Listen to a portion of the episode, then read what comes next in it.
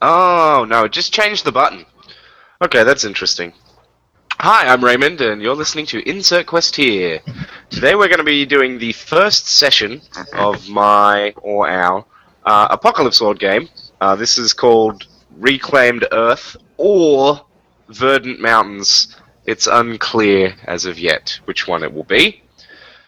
Um, our players for this campaign are going to be Ryan. Ryan, introduce your. Ah, no, never mind. Ryan, Brandon, and Alex. Uh, and we'll introduce characters in a minute. Um, Ryan and Alex are from Ragnarok Rock, uh, which is another actual play podcast, so you can check their stuff out. Yeah. Um, Mm-hmm. I'm a And- homeless. and Brandon's Brandon's without a podcast. He's just he's just one of our stragglers that we you know use as we as we need to. We let a him. podcast Ronin. We let him participate out of pity. Yeah, he's a podcast Ronin. That's a way better title. That's true. You should put that on your Google Plus account, podcast Ronin, as Oh, as uh, yes. im- as occupation. Uh, too heavy. The soul of a podcast Ronin is in his dice. Um, they are an extension of his will. Uh, yeah, so the Reclaimed Earth is an Apocalypse World game. If you're not familiar with Apocalypse World, um, it's a post-apocalyptic game. Um, normally set well after the apocalypse is over. Uh, so, you know, maybe a handful of people in your game will remember the, what the world was like before, if at, if any. God damn those dogs, those fucking dogs. Um, one second. Those dogs go. How about you guys introduce your characters, starting with Ryan, while I tell these dogs to fuck off? All right. Hey, everybody. I'm Ryan. I am going to be playing uh, Saffron. Saffron is a Maestro D. Um, he is transgressing. Um, he wears vintage wear. Um, he has a porcelain face, uh, mischievous eyes, a curvy body, and precise hands. Um, so Precise hand. precise hands. He's very directed with his movements. Um, so, um, Saffron is a a man in a semi-formal sport coat uh, with a red semi-formal sport coat with a black bow tie and pocket square, uh, a Homburg hat, and he wears a porcelain tragedy mask. Um, his he's kind of uh, heavy set, but that's only because he's he looks like he's kind of heavy set, but that's because he's wearing a Kevlar vest under his suit. um, and he runs.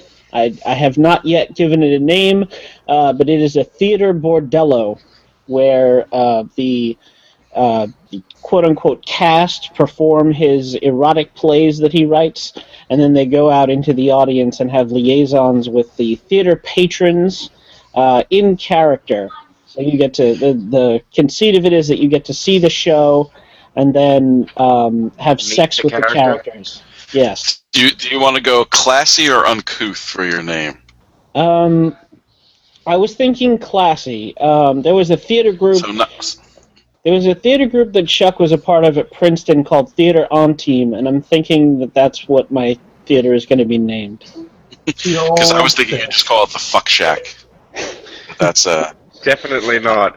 Yeah, that's It's if I'm remembering the character sheet correctly, isn't it the kind of place where it's like invite only, or you have to be Yes. on the list? it's very it's very exclusive. That's how we keep the rabble out. Uh, you only um, you have to receive an invitation to see one of one of Saffron's plays. Oh yeah, you don't want any dammers in your in your uh, club. Is that it? You classist pig. Well, you know. Oh, and also I should mention that there are knives hidden everywhere around the, the stage, the set, and in the auditorium, just in case the clientele get out of hand. So, my uh, my cast and crew functions as a gang. Yes, indeed. Um, so, um, Ryan, we, we we sent you a little thing in the chat, just by the way. Um, Yeah, so Brandon, how about you tell us about your character if you haven't already, because I was shooing dogs out of the room. Oh, okay. Um, I am portraying uh, Ozair. Um, they, What? she, he, I thought it was whatever. pronounced Ozar. Ozair. Ozar, there you go. Um, ambiguously gendered person, whatever pronoun you call them, they'll just shrug and continue doing what they're doing. Um, she wears a old military coat that has um, like electronic garbage on it that she believes does something. I don't know, does something. Um, uh, he's very beautiful, kind of pretty faced. Um, there's a look in his eyes. Uh, they're kind of an appraising set of eyes, you know, looking at a piece of equipment or whatever, and very slim. If you want an idea of what Ozair um, looks like, you can look up the model Erika Linder. Um, and that is pretty much Ozair to a T. I, He's I the fully recommend looking up. Uh, what was her name again? Erika Linder. Yeah, she's she's very attractive. I'm into it. I'm all about it. Uh, she has a workspace. Ah, we'll get into that okay. later. Dude, So you've got a bunch of electronic garbage on your chest, you know, like uh, like that dude from Back to the Future Part Two, or or the dude that's all about Sonics in uh in Beyond Thunderdome, who's got the Sonic the Hedgehogs. he's got the he's got the the vinyl record on the stick and he spins it. It's like it's, it's just so crazy. Ah, the children in that movie. just garbage. Just like, hmm, this is a motherboard. Look, it's on my arm now. Cool, great. I hack the hack the trees, Brandon. Hack the trees. I have a some kind of eyepiece over my eye that um, I think does something, but doesn't actually do anything. Does it scan Yeah. the power levels of your enemies? That's right. It tells me there are over nine thousand, Alex. It's just a broken Google Glass. oh, I love it. So it's a regular Google Glass? It keeps showing you. It keeps showing you a map, but you don't recognize any of the locations on it. McDonald's. What is this? You are six hours late for work. and 2,000 kilometers away. Um. Alright. Alex, how about you All tell us right. about where is my Uh, mouth so I can change the camera? There we go. Yes. Uh, I am playing Ayazama, uh, the Water Bearer. He is a man. Uh, he wears he has with ornate wear a strong face, watchful eyes, and a mended body. So he's uh he wears a gold toga and sandals all the time. That's his that's his shtick. Um, and he has an ornamental chain that's sort of made out of uh, some rusted chain that he found that's got little vials of water from the source uh, hanging off of it, so it kind of clanks around when he walks. Um, he uh, his his body is mended. He's covered in lots of scars from different tussles uh, because he has been a frequent user of the source. Um, and just so everyone knows, uh, the source itself uh, it has healing properties. Uh, so it is a source of water. Uh, the source itself uh, has fragrant water, uh, pipes and plumbing, and bright stainless steel and glass uh, that empties into. So basically, the it's a room off the dam that, for some reason, the water is can cure wounds. Uh, and so there are large tanks that are part steel, part glass, and they have lots of pipes that empties into a platinum basin, which is where they conduct all their rituals, which is the the last uh, feature of the source is faith and ritual. So there's uh, almost a religious significance. So Ayazama is sort of like a priest uh, in this place. Uh, he has people with him. Uh, and there are four laws that everyone must be aware of when they are entering the source. One, you must surrender your firearms. If you don't, you will be exiled from the source. Uh, you have to leave your grudges outside. If you don't, and you start a fight with someone, uh, you have to fight to the death. Uh, you do not touch what is yours. If you do and you try to steal something, you get your fingers chopped off. Uh, and you can do no violence or intentional harm. And if you do, you will be executed. So, So wait, don't- if you start a fight, if you start a fight with someone, you have to finish it. But if you do violence, then you'll be executed. So you have to finish the fight, and then they'll kill you. That's a pretty good incentive to not start a fight, right? I guess. so. Yeah. or to kill everyone in the room. well, yeah, but I, that's what I've got my body, my guardian for. So, Hmm. Yeah, good point. although no one, no one has guns uh, except Ayazama. He's packing a piece. Yeah, your your community does have firearms, but um, not in great supply. Uh, you actually have, however, a large um, quantity of bows, crossbows, spear guns, and javelins. Um, Would you like me to change my weapon from nine millimeter to crossbow then? no, no, no, that's fine. You can keep guns. Like Brandon has a Magnum. You got your community has guns. They're just not in large supplies. Like other, like the Mountaineers, for example, have shit tons of guns. I wonder why. because they're insane survivalists who are obsessed with the past. Um, yeah. Um, so I do have a few questions before we get a few bit further, and then we'll do we'll do history in a minute as well. Um, your source, uh, Alex. Do Mhm. you and your you, you and the people that attend the source? Do you believe that it is its properties come from the way in which it is stored and treated in those tanks, or is it some interplay with the regenerative properties of the verdant itself? The verdant being the forest that surrounds the. Um, it's probably something more to do with the verdant. Um, since we're, we're since we're in a big mountain area, uh, it's probably some sort of catch basin from runoff. So the water travels like through a whole bunch of the verdant and through soil and through tree roots and everything before it eventually gets to the, the big stainless steel and glass basins, uh, which is kind of why it has a fragrant, like floral ish smell to it. It's got oaky undertones. Yes. Is it water or is it whiskey?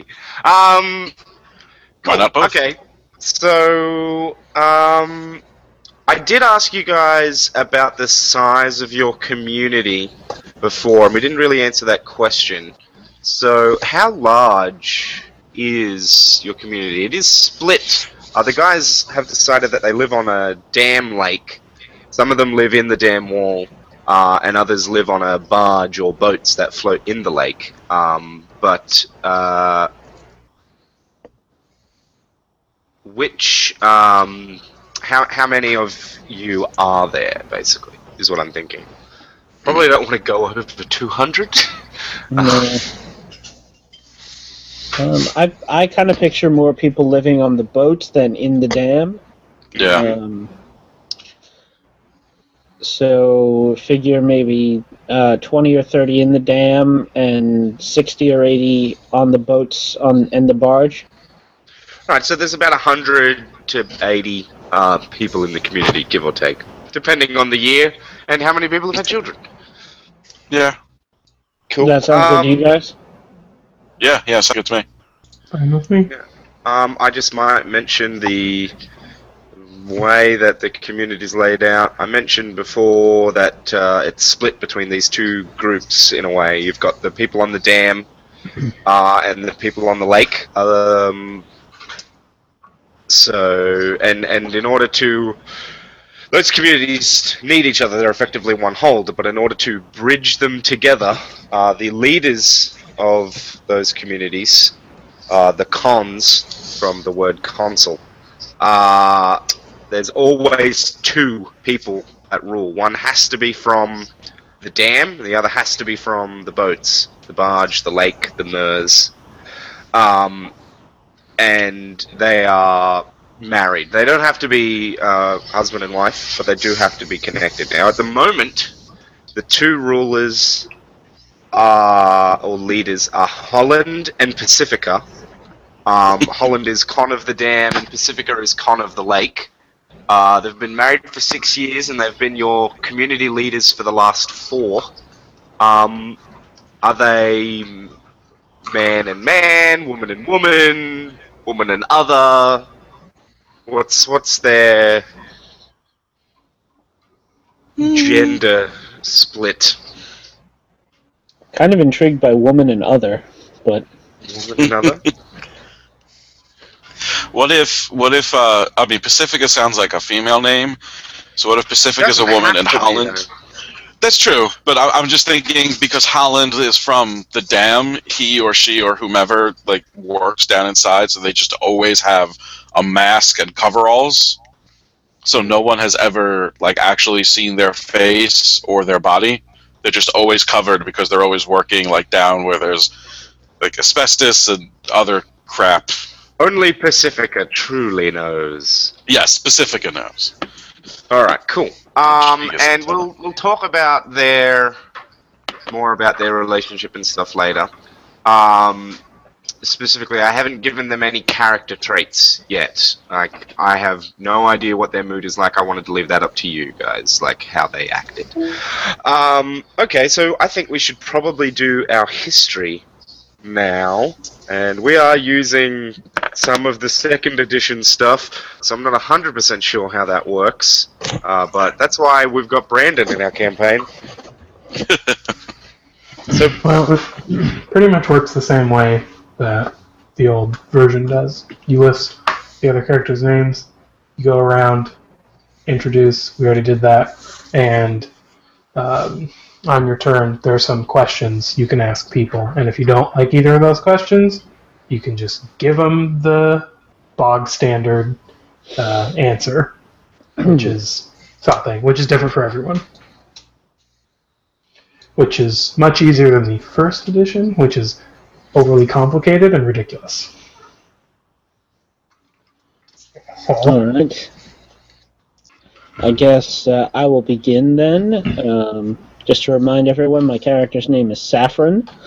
Um, so, uh, which of you do I find most attractive? Mm. Uh, I don't know. Which way does Saffron swing? Saffron's flexible. oh, I bet Saffron's flexible. Hey yo. Uh. Hmm. Well, Ozair has a hot of zero, so probably not. Oh, you're Ozair. I'm Ayazama. Wow, it's been a long day. I'm sorry. Ayazama has a hot of zero, so maybe not him. Well, let me give you a secret. Ozair has a hot of minus one. Ooh. Personal relationships? Mm, don't know if Ayazama does know how to fill out a token. Okay, so I'll go with I'll go with Ayazama then. If we're going strictly by the stats, how do you spell that? A Y A Z A M A. Although Ozair is based off a model. Yeah, Ozair has a pretty face. But it's always dirty. Uh, He's never dirty. She's a mechanic, but somehow never dirty. Hmm, some kind of Wow. magic. I think we've all run into that asexual person that's really hot and is therefore completely un- unobtainable. It could All be right. that of the two. I mean, you don't have to use um, that question either, as well. Yeah, you can No. choose not to answer it. Yeah. Um, Because my headset was having a spaz, did it, is it only Ryan that has asked one so far? So far, yeah. yes. Cool. Yeah. Are you gonna We'll do? him. Is that your only question? Are you gonna do others, Ryan?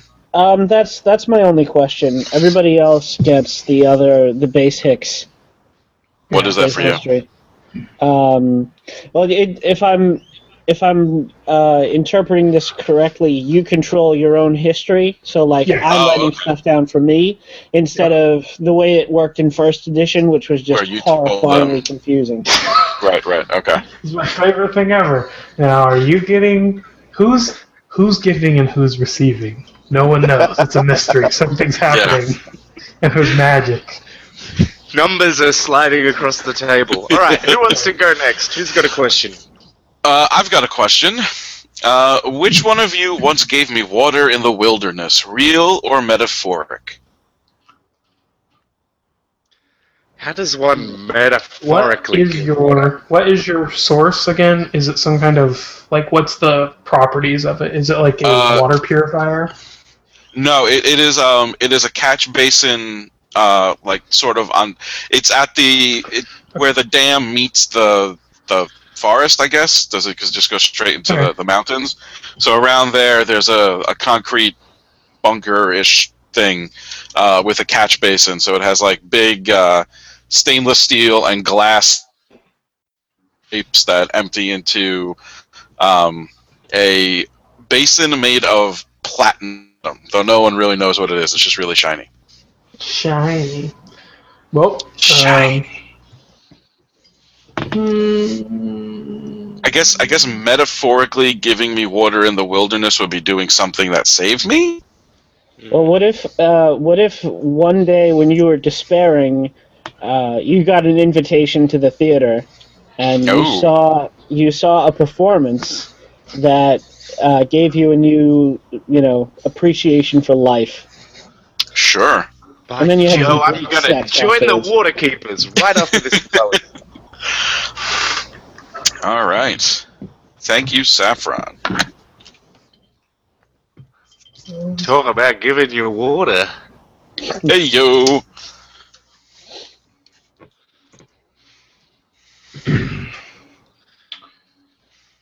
is that it on your end? Uh, well, do either of you, or I guess this would just be for Ozair now, um, do you like me serve the source? No. Okay. Oh, didn't you say one of your projects was to get the hydro dam? I guess that doesn't really serve the Yeah, it's, source. it's sort of like a different, Mhm. Yeah. different thing.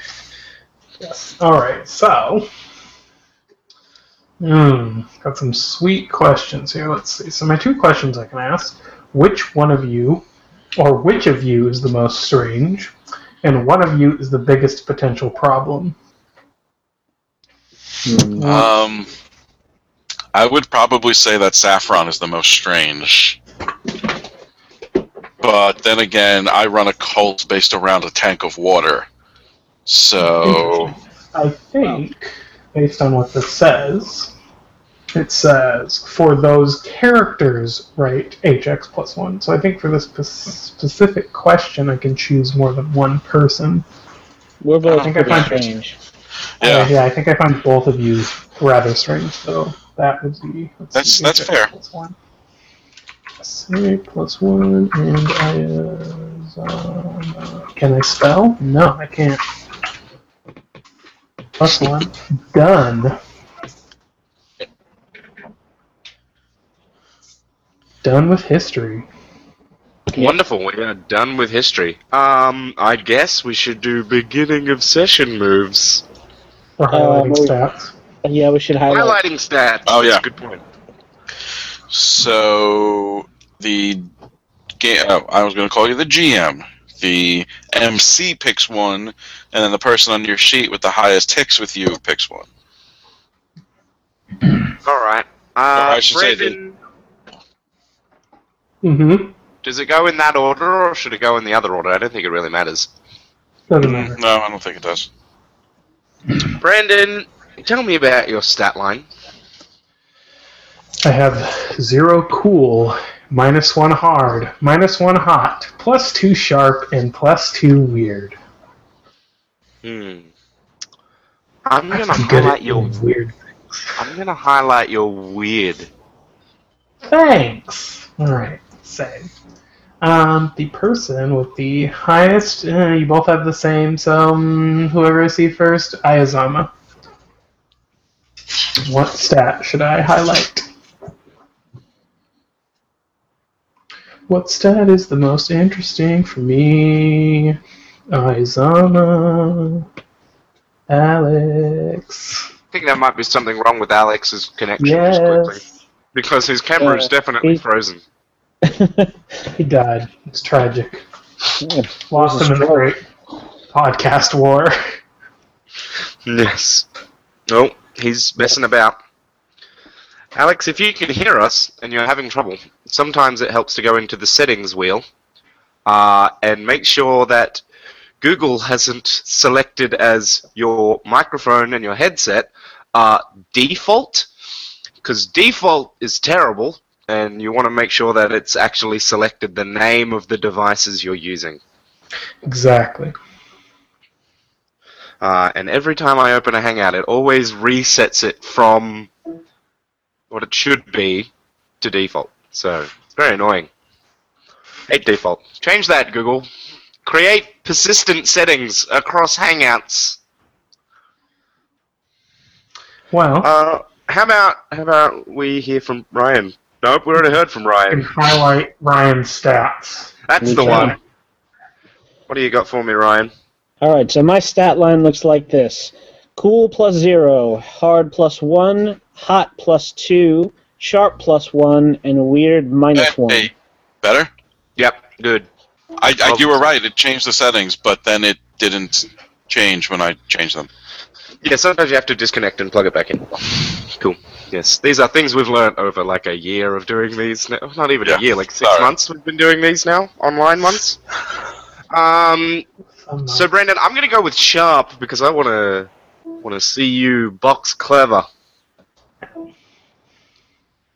All right. Wait, do I still have to pick one for Brandon? Yeah. Yes. Okay. Uh, read them again. I'm sorry.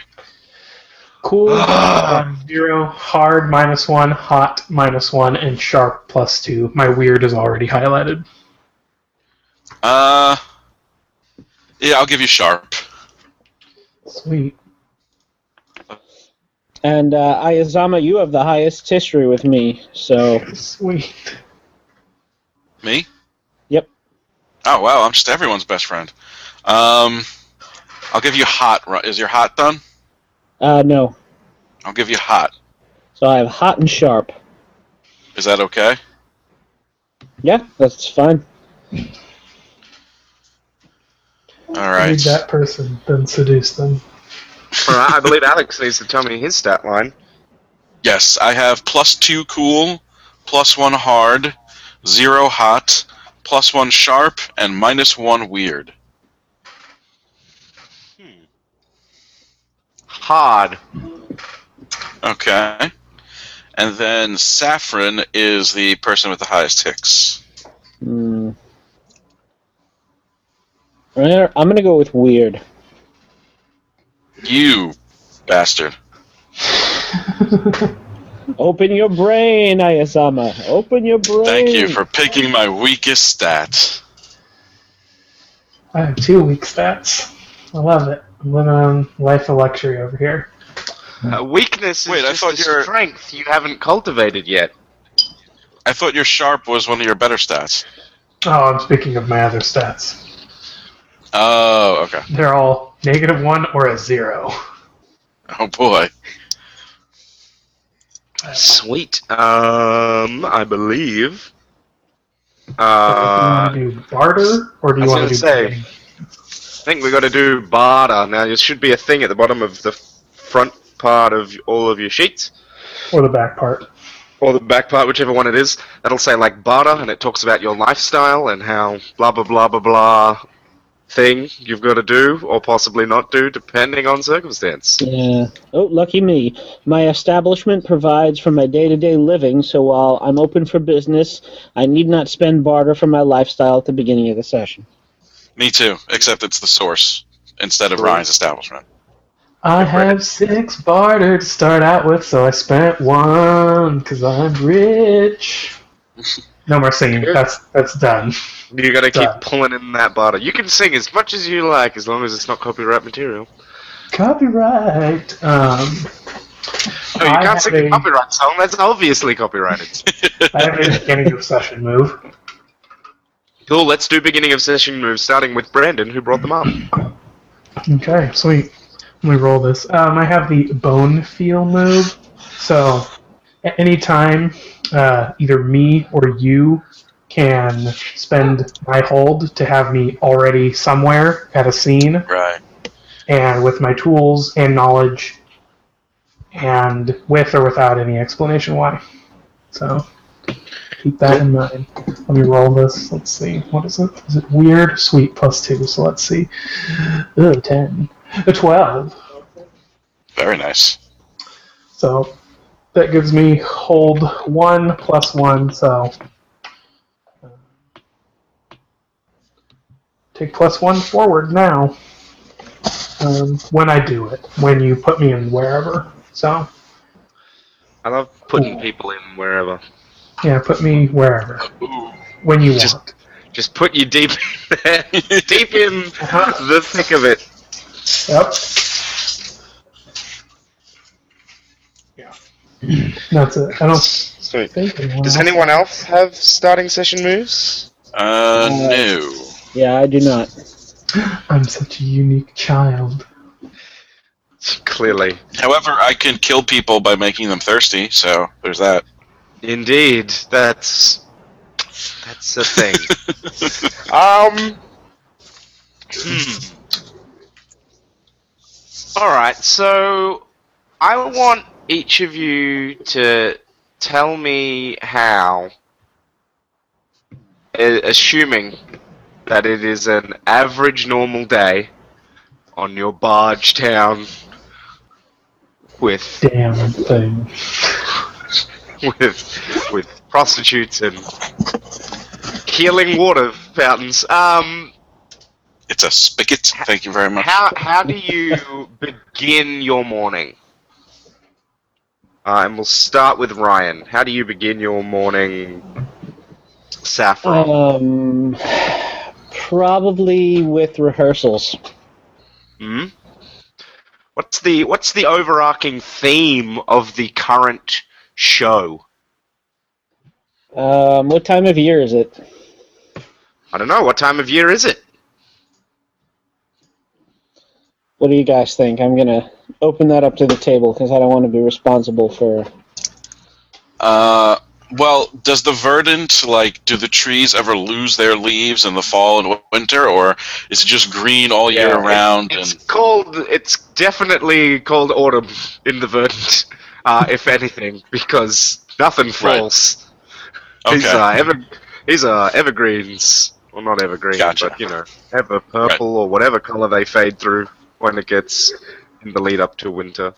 so they change um, color, but the leaves don't actually fall. So there's Yeah, no. There's definite. There's definitely seasons that are discernible, but it's um. Yeah, it, nothing. Not by looking the at the leaves do do not fall. Leaves Uh, fall because they get old, not because it is getting colder. All right, this cat is being annoying. So how about uh, how about it's it's spring? Okay. A dangerous time in the verdant. Oh yes, Yes. Tree, the trees are in estrus. Well, uh-huh. and that why pollen. Go in the woods. You don't want to run into any bone chewers, do you? Do they Yeah, coat themselves in tree pollen? I bet they do. Oh, oh God. They do all sorts of crazy shit. They're the bone chewers. They are, they are insane. They, Yeah. vo- they willingly live in the verdant. Like what? misunderstood. And they chew bones. And they chew bones. They're cannibals, and you know, meat eaters. Um. So yes, it is. It is spring, uh, Ryan. Okay. In that case, um, Saffron has been exploring the theme of birthing of new dangers. So there's there's been a lot of uh, there's been a lot of onstage intrigue and and paranoia and Live births. What? that Hey, that sh- that was only able to happen once live on stage, but but we made we made use of it to great effect. I I bet you guys were booked out that night. Standing There's room only. Right, full house. well, not by the end of the night. Or should Alright. it be So you're Fuller doing House? you're doing Ah. rehearsals. Why don't this would probably be a good time for you to tell us about the cast of your theater. All right. Um, so the members that I have detailed, I have to find them, are um, Dandelion, uh, who is my my uh, starlet. Uh, she's cast in the in the lead role of every show, um, but she is a prima donna, and she is always like uh, sniping people backstage or. Um, you know, Literal. hopelessly choosing between two lovers.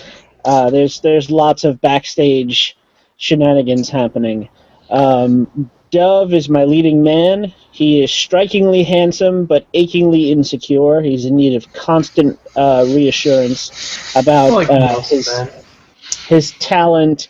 Um, he he has a, a very he's a very sensitive soul, and, and I have to go out of my way to make sure that he uh, isn't isn't wounded by any of the other cast members. Um, Oh, and I also have I also have Cam, who is a new actress. Uh, she has her eye on uh, Dandy's career. Um, she wants to be my my leading lady. Who is Dandelion's current uh, paramour? Or paramours? Paramin, Paramecia.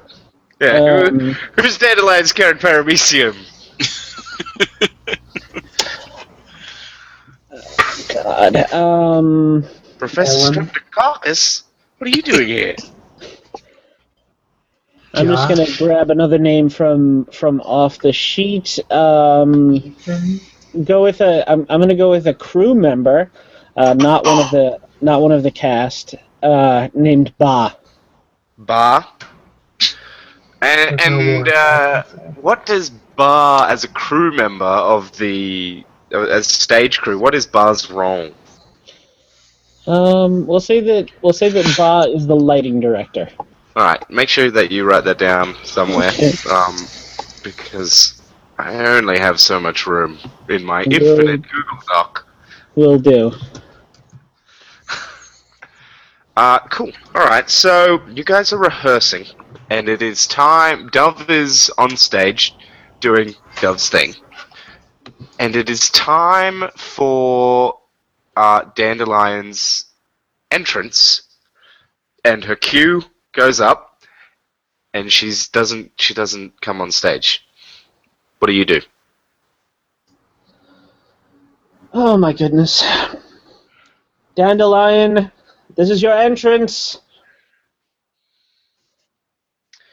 Dove just uh, is is holding his last position and just waiting to see what you're gonna do, because he's like, oh, maybe she's just didn't notice her cue, and she's like, maybe she's just off stage. Um, I'm gonna look to one of the stage hands and uh, ask if she's in her place. He looks at you. Uh, a, small girl looks at you, shocked. Is like, I don't, I, I don't see her anywhere. All right, everybody, uh, take five. Dove, that was excellent, excellent work. Um, so, everyone, search around, see if you can find Dandelion. Dove uh, is just like, are, are you sure it was good? Because I, I felt like perhaps my leg placement was a bit off. Um, are you, are you sure about these makeup choices too? I'm a bit worried that they don't really send the correct message for what my character's meant to be feeling. Darling, we've had this discussion a dozen times before. Your leg placement is excellent. Um, if you if you don't like the makeup, we can we can certainly work and, and change it. Um, I I trust you implicitly. Uh, your feeling about the character, so whatever you suggest, I'm sure it's it's spot on. But, but you're sure about the leg placement? Oh, certainly. Un- Unless, do you feel like you should switch your upstage and downstage legs? Do, do you think I should?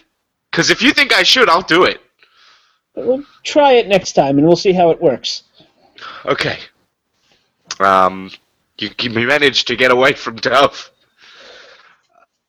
where is the first place that you would look for dandelion? As the Um, crew are frantically searching your uh, refurbished pedal steamer. let's see. Um, probably, probably her dressing room. Failing that, since she's in with Ba this week, the lighting booth. All right.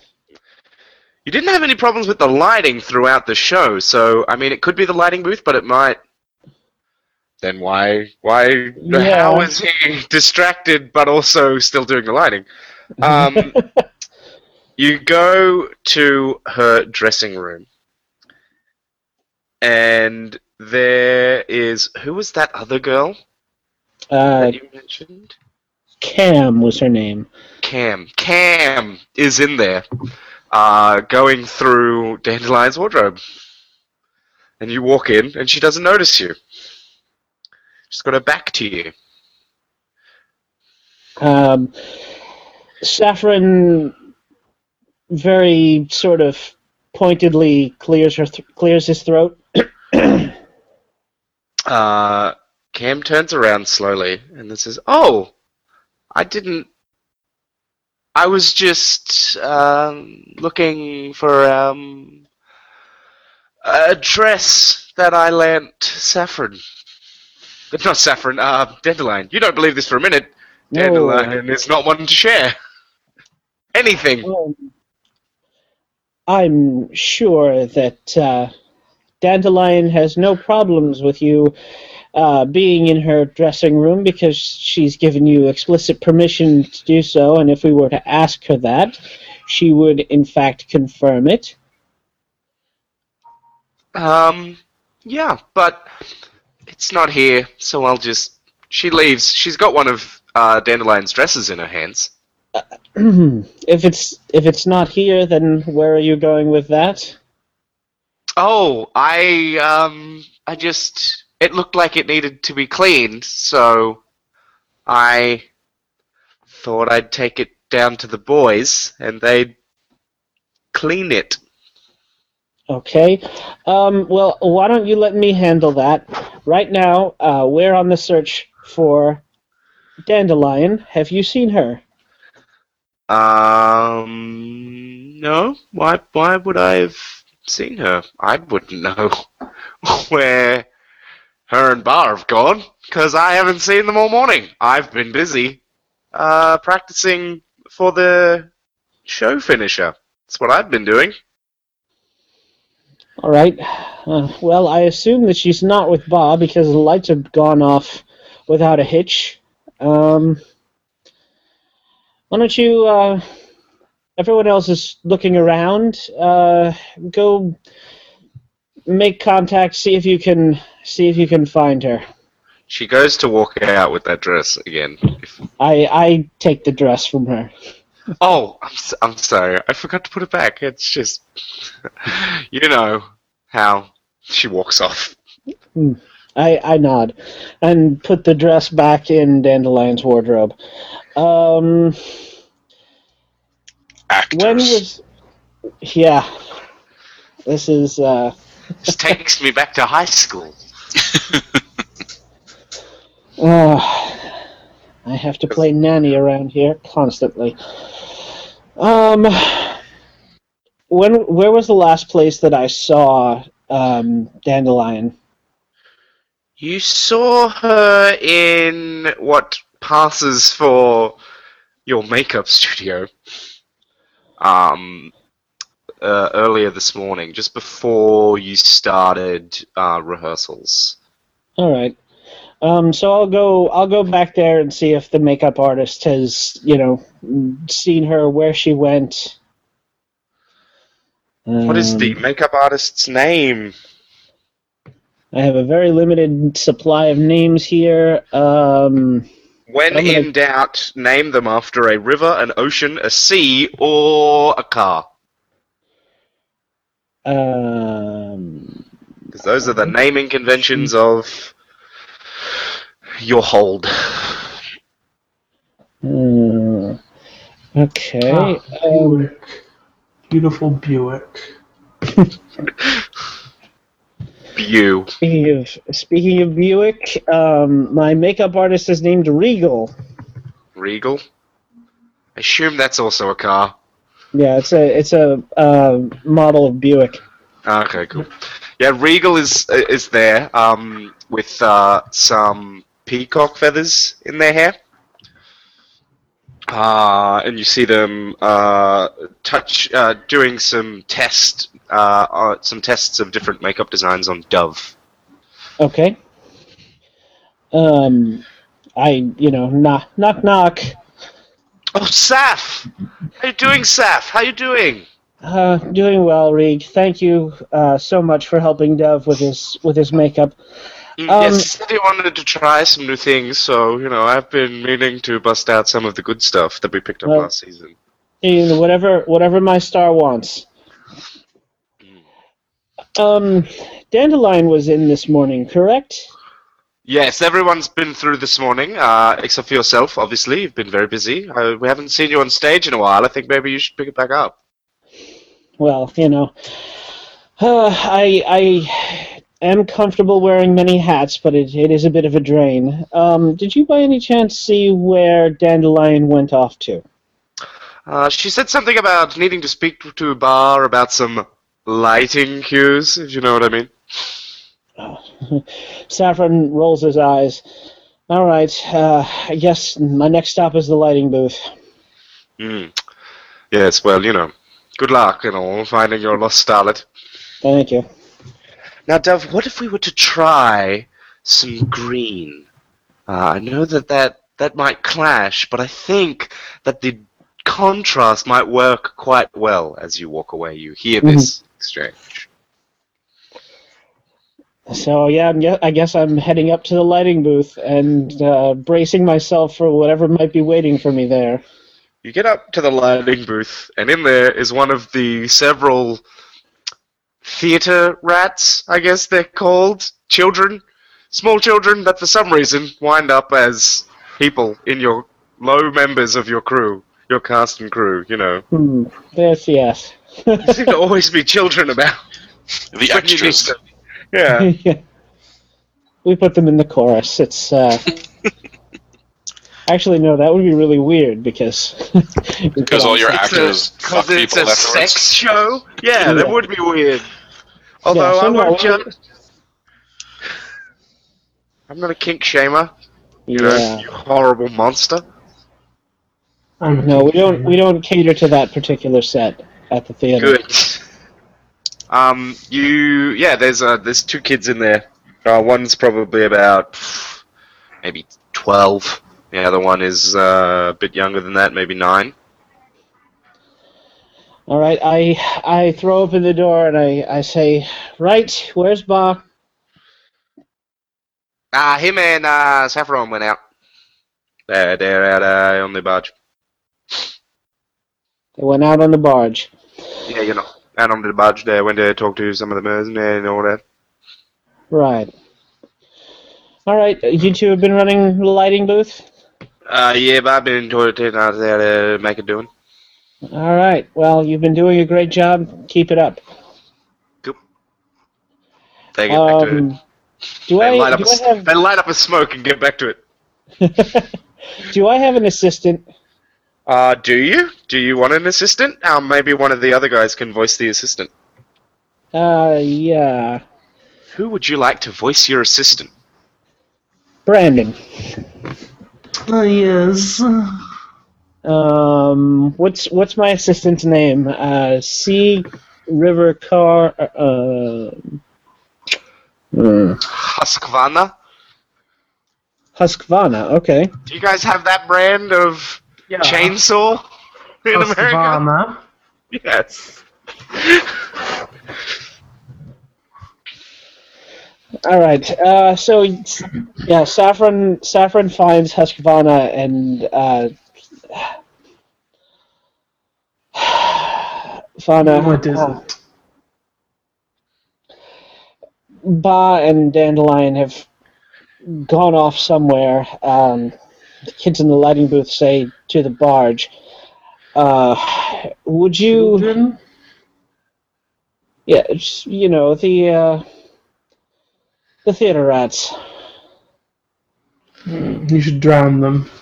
Mm, Drown all the rats. Exactly. Well, I'd, I'd sooner drown Ba at the moment. Uh, left those two in charge. Uh, would you be a dear and round everybody up and go over it again? I'm going over to the barge to see if I can find the pair of them.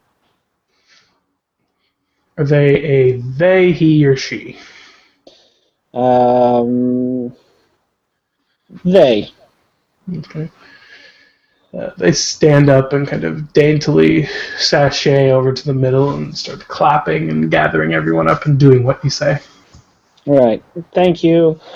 Um, and then uh, Saffron squares his shoulders and uh, sets off toward the toward the barge. Um, Right. Well, I have one last question for you before we switch over to someone else. When you guys are in rehearsals, do you dock with the main barge town, or do you go off to a secluded part of the lake? Um, I think we probably go off to a secluded part of the lake. We only we only dock with the barge when we have a performance. So I guess we have you know uh, rowboats or paddle boats or something that we use Those to get back those little uh, those little paddle swan boats, the foot the foot the foot paddle ones that you ride them like yeah, a bike. you know what? Yeah, why not? Cool. Are you going to take one of those on your own, or are you going to bring somebody with you to help you paddle? Um, I'm gonna bring someone with me to help me paddle. I'll I'll grab one of the kids. Yeah, you get one of the kids. They're like, "Oh yeah, we get to go in town. I love going to town." He lights up a smoke. I'm very concerned for all these children smoking. Look, I know theatre people. Everyone smokes. There's a lot of clove cigarettes. Hmm, They should all be drowned. Definitely. All right. So, which of you two wants to go next? I think maybe Alex. Oh. So, Alex, how do you start your day? Well, uh, Ayazama and the other tenders of the source uh, have to begin the day uh, with the ritual of the first sip. Oh, describe to us the ritual of the first sip, Ayazama. Uh, well, Ayazama leads uh, his handful of followers, uh, and they all kneel before the large, uh, what did I say, uh, platinum basin, and they they thank the source for providing its clean water and its healing water. And there is a small, like a shower bowl that they dip in, and Ayazama takes a sip of the water and then passes it, and the five or six people there, everyone takes a sip. Not enough to really like cure anyone or do anything, but it just kind of gives you a little pep in your step to start your day. Basically, it's morning coffee Some ritualized. vim, some pep. Exactly. Yeah, okay, cool. Right. They are. They all sip in turn. What do, what do your followers wear? Uh, they wear togas as well, but theirs are white, whereas Ayazama's is gold. Okay. Yeah, I can imagine that was. It was very difficult to find that last can of gold spray paint. Yes. Oh, you have no idea. Coveted it. Uh, all right. So after the morning sip is done, what is the next uh, step in the rituals of those of the source? Uh, well, some of the some of the people who come um, leave and go about their their work in the dam or the or the barge. Um, some people, it, it's it's almost like a church service. So some people come for morning services, uh, and then Ayazama tends to the source. He cleans out the basin, makes sure all the pipes are clean and the water's flowing, and he spends his day there, and then uh, ministrating to anyone who comes during the day seeking heal, healing or uh, help, anything Right. like that. So a little bit after the, uh, you said there was a morning service right after your after the the attendance. Yeah, we do our first sip, and then there's like a, a morning service, which is pretty much the same thing, just for everyone everyone else. else. Yeah, the second sip, as it were. yes. So after the second sip, uh, someone walks in to the temple. Yes. I guess. Yeah. Uh, or the reservoir, whatever word you want to use for it. Temple Um, work. It's someone. They're wearing a heavy, woolly uh, cloak, um, pulled up. Uh, it's clearly something that has been handmade. Um, and they are sort of are standing awkwardly halfway between you and the um, back of the room uh, as the room is sort of emptying of all of the churchgoers. Tell me, do you know this person? Um. No. All right. So there's just this person there in a in a cloak, sort of I can't tell. hanging about Uh. You can't quite tell who they are. You you have an air of familiarity, but you don't know who they are. Um, Okay. There's something about them that uh, strikes you as familiar. Right.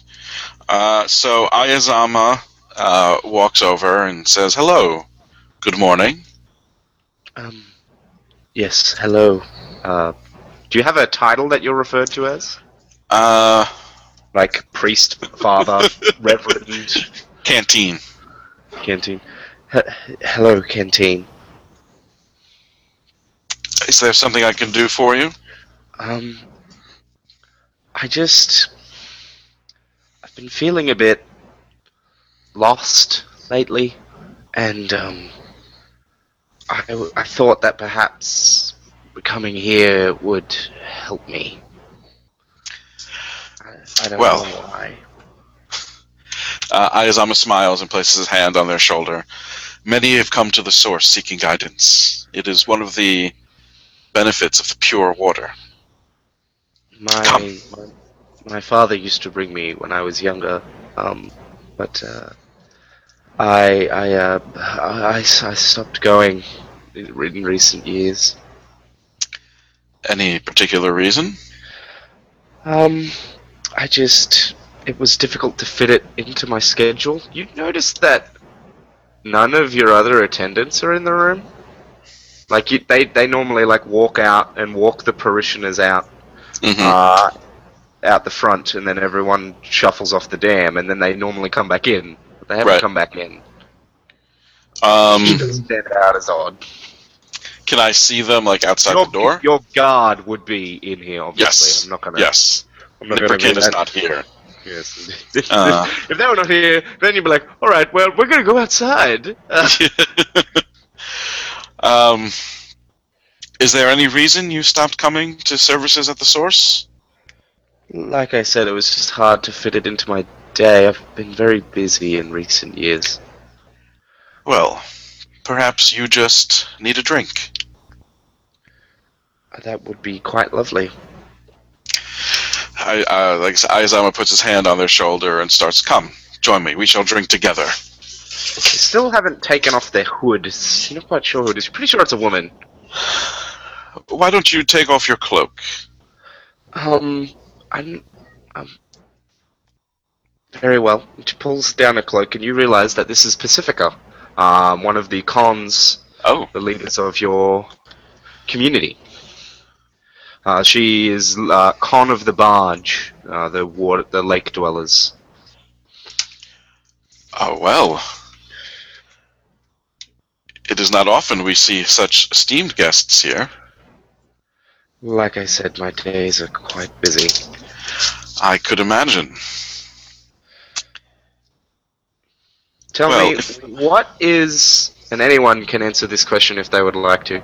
What is, uh, what are some of Pacifica's defining character traits in the community? Like, what is she known to care about as community issues?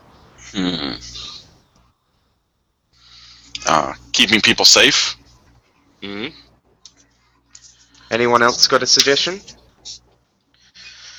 Uh, hmm. what would we need a leader to do? Brandon, Uh, who has become a door, apparently. I am a door. Or am I a jar? He is the one who knocks, Sorry. or is knocked. Yeah. Anything else that she's known for? We don't have to answer this now. You guys can think of other think of them later. Maybe she she's a good negotiator. She always gets good prices from uh, from the burners. Mm-hmm. That could work. Cool. All right. Well, unless anyone else has another idea for now, we'll go with those two. Um, just built moving off of um, her being a good negotiator. Maybe she's she's a diplomat. She she always uh, tries to find the non-violent solution if there is one. Is her partner Holland the opposite of that, or just not as like? Does Holland promote violence, or is Holland just not a diplomat?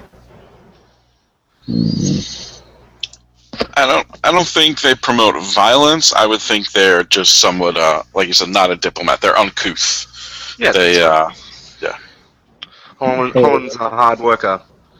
exactly. Holland's great at keeping the dam running. Not so much. I think great. that's so far the only thing that we really know about Holland. Holland is a hard worker. All right, Mm. so yes, Pacifica walks over to the basin with you and waits for you to take the first drink. Uh, so uh, Ayazama kneels uh, and takes takes the, the sa- the same bowl from before uh, and dips it in and gets like a big scoop of the the floral smelling water uh, and and says another prayer uh, and instead of taking just a little sip takes like a big gulp of it like half the bowl and then passes the other half to Pacifica. Pacifica sort of looks at the water in the cup uh, after seeing you to drink half of it and is not sure if she's meant to drink half of it. She's never been to a private service before. Um, and she takes a small sip and then Chug, sort of chug, chug, chug. She doesn't lower it. She doesn't lower it from her mouth, but it's obvious that she's stopped drinking as she looks to you to see if she's meant to drink the whole thing. I, I give her like a little nod like it's okay. And she fin- and she drinks the whole cup of the water and then hands it back to you. Sacred water keg stand. thank you, uh, thank you, canteen. Thank you for that. any anyone is welcome at any time. You always know that, Pacifica. And you know that what happens here in the temple is strictly between yourself and I. It's just. I'm very worried about the Mountaineers. Their raids are bringing them closer and closer to the lake, and I'm just. I'm not sure if we can hold them off if they did try to attack us. And it, and at the same time, I don't think that giving them what they want is a good idea either because they'll just keep taking things from us. But I don't know of another way. I don't know of a way to keep them away. We can't fight a war, and I don't want us to fight a war. Uh, Ayazama nods thoughtfully. Well, Pacifica, I, I can't say that I envy your position or would want to have to make the choices you make, but our elders or our ancestors decided that the burden of leadership should be shared among two. And I think that is something important to consider. And also know that you are not the first Khan that has stepped at my doors, but you are the most able. And I have absolute faith that you will see us through this and keep the source safe. She um, smiles at you, and uh, Ryan, when is the next time that your troupe is doing a performance? Um, When's your next show on? maybe in three days. It's it's Hell Week. Yeah. Makes Um, uh, makes Dandelion's disappearance all the more irksome. Yes. Um, what was the name of your theater again? I've forgotten. Sorry. I I think I'm gonna go with theater Intime. Yeah, on teen or on team? On team, it's Alright. How how about legs akimbo? Legs akimbo. Oh my god. Uzis, Uzis everywhere. Um. Yeah. So Pacifica says, uh, if you would, if you could find the time, uh, I would love for you to come to uh, the Intime performance with us in three days. My husband, my partner, and I, rather, the, the other con, we're both going to attend with our family, and it might be nice for you to come too. I would be honored. Thank you. The cons, for some reason, the cons, for some reason, think that uh, the theater uh, is. Um, they treat it like it's this high performance because it does have elements of high performance, but then it's still also a brothel. So it's like, oh, we leave before the end. Right. That's, that's Toyota's business, not ours. after after uh, Pacifica leaves, uh, and I'm assuming that's why my other followers were still outside. Um, yeah, she walks to the door, and you see that there's um, two of the hunters uh, with uh, spear guns uh, standing at the door. Uh, the spear guns means that you know that they're Mers. They're from the Mhm. they are from the barge. Uh, so you know, uh, Ayazama says goodbye and tells her that she can come back whenever she wants. Uh, and as he, he goes back in to start his daily job, it's, those cons always need such handholding. oh, I love it. That's great. That's a great way to finish that. Wonderful. Uh, so, Brandon, who is playing o- Ozair, how does Ozair start their day? Well, Ozair starts their day like she starts every day.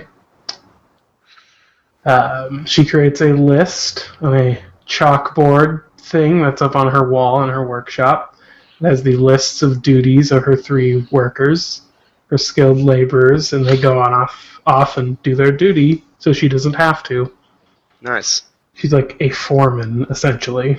What is the name, if you're a foreman, what's the name of your work team? Uh, is it just a number, or do you have like a special name, or... Nope. No names. Alright, so you just work team, whatever. Ozair's work team. Yep. That's how you're referred to. Um, all right. So, do what are the duties that you know you, the jobs you know you have today? Hmm, that's a good question. Um, you know, it's just everyday maintenance that would bore Ozair out of her Mhm. mind um, that he wouldn't do. Uh, you know, like my light doesn't work, my generator, I can't. You know, sh- that's absolutely boring. So I, she makes other people go do that. I do don't that. know how to open my fuel can. Someone put the lid on too tight. Have you tried turning it off and on again? Um, Did you make sure it's plugged in? Yeah. Yeah. Um, what she does most of the time is mess with her uh, the quote unquote secret part of her workshop. It's not very secret. It's just behind a door that no one goes through.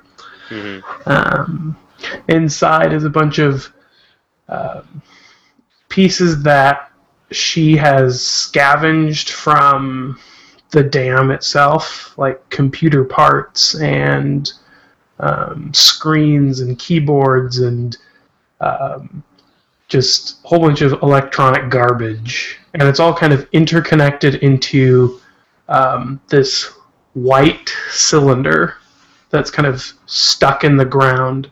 It has these um, long, kind of blue, kind of rectangular wings on it. Uh, her father found it a long time ago. She doesn't know what it is, but it's kind of hooked into this system, and she's trying to make it work, and it's what she does every day. Essentially, she just Uh, sits I here. mean, to me, it sounds like it could be a satellite or some shit. it is a satellite. cool. Um, all right. So you're presumably working on that, and you've sent your team out to do stuff, and you hear a banging on the door to your workshop. Um, she's kind of leaned over, hunched over this keyboard. And there's just like a screen that just has a blinking cursor with a whole bunch of random. She's just like, you know, when they show someone hacking on a computer, it's just a whole bunch of typing. Like she's not actually doing anything. She's just like, yeah, doing something. There's stuff going on on the screen. Gonna Uh, download the verdant directly Yeah, into she- my mind. She, he, Ozair kind of turns and looks and kind of squints their eyes. What? Ah, we need you uh, down in uh, the fishery. We've got a got a problem with one of the boats. She reaches over behind the, um, like onto the desk that she has, and pulls a magnum out, this really long magnum, and shoves it like down the front of her pants to the side, Yep. and slings, slings, swings the door open and is kind of looking out. Um, who does she see outside the door? You see, hmm, uh, Stanley. Uh, Stanley is standing there. He's like, uh, yeah, yeah. The the the boss wants wants you to see. Wants send me down to get you. He says, uh, look, you were the last one that got that boat running, and now it's not working. Figure, cut out the middleman, come straight and get you. So, Hmm. boss wants you up up at the up at the dock. kind of slip through the door and close it behind me, kind of pushing him out of the way. Okay, I guess this is my lot in life. Um, What is the name of the chief engineer? I guess is the title that they have given themselves. The title that has been hel- hel- handed down for generations. the Hmm. chief engineer of the whole dam, or of the of her team, of their team, of his team. no, no, no, no. Uh, the the. I'm guessing you're you're a foreman. I'm guessing Yeah. not a not a very complicated organizational structure with your like. a hundred people. So it's like No. the people below you, then you, then the person above you, and then Okay. the person, and then Holland, pretty much. Okay. So, who is between you and Holland that is telling you to go fix this boat? Not the guy you just Um, talked to, but the person giving the order. My father. Ooh. Nice. Nice. What's your father's name? His name is Ethan. Ooh, Ethan.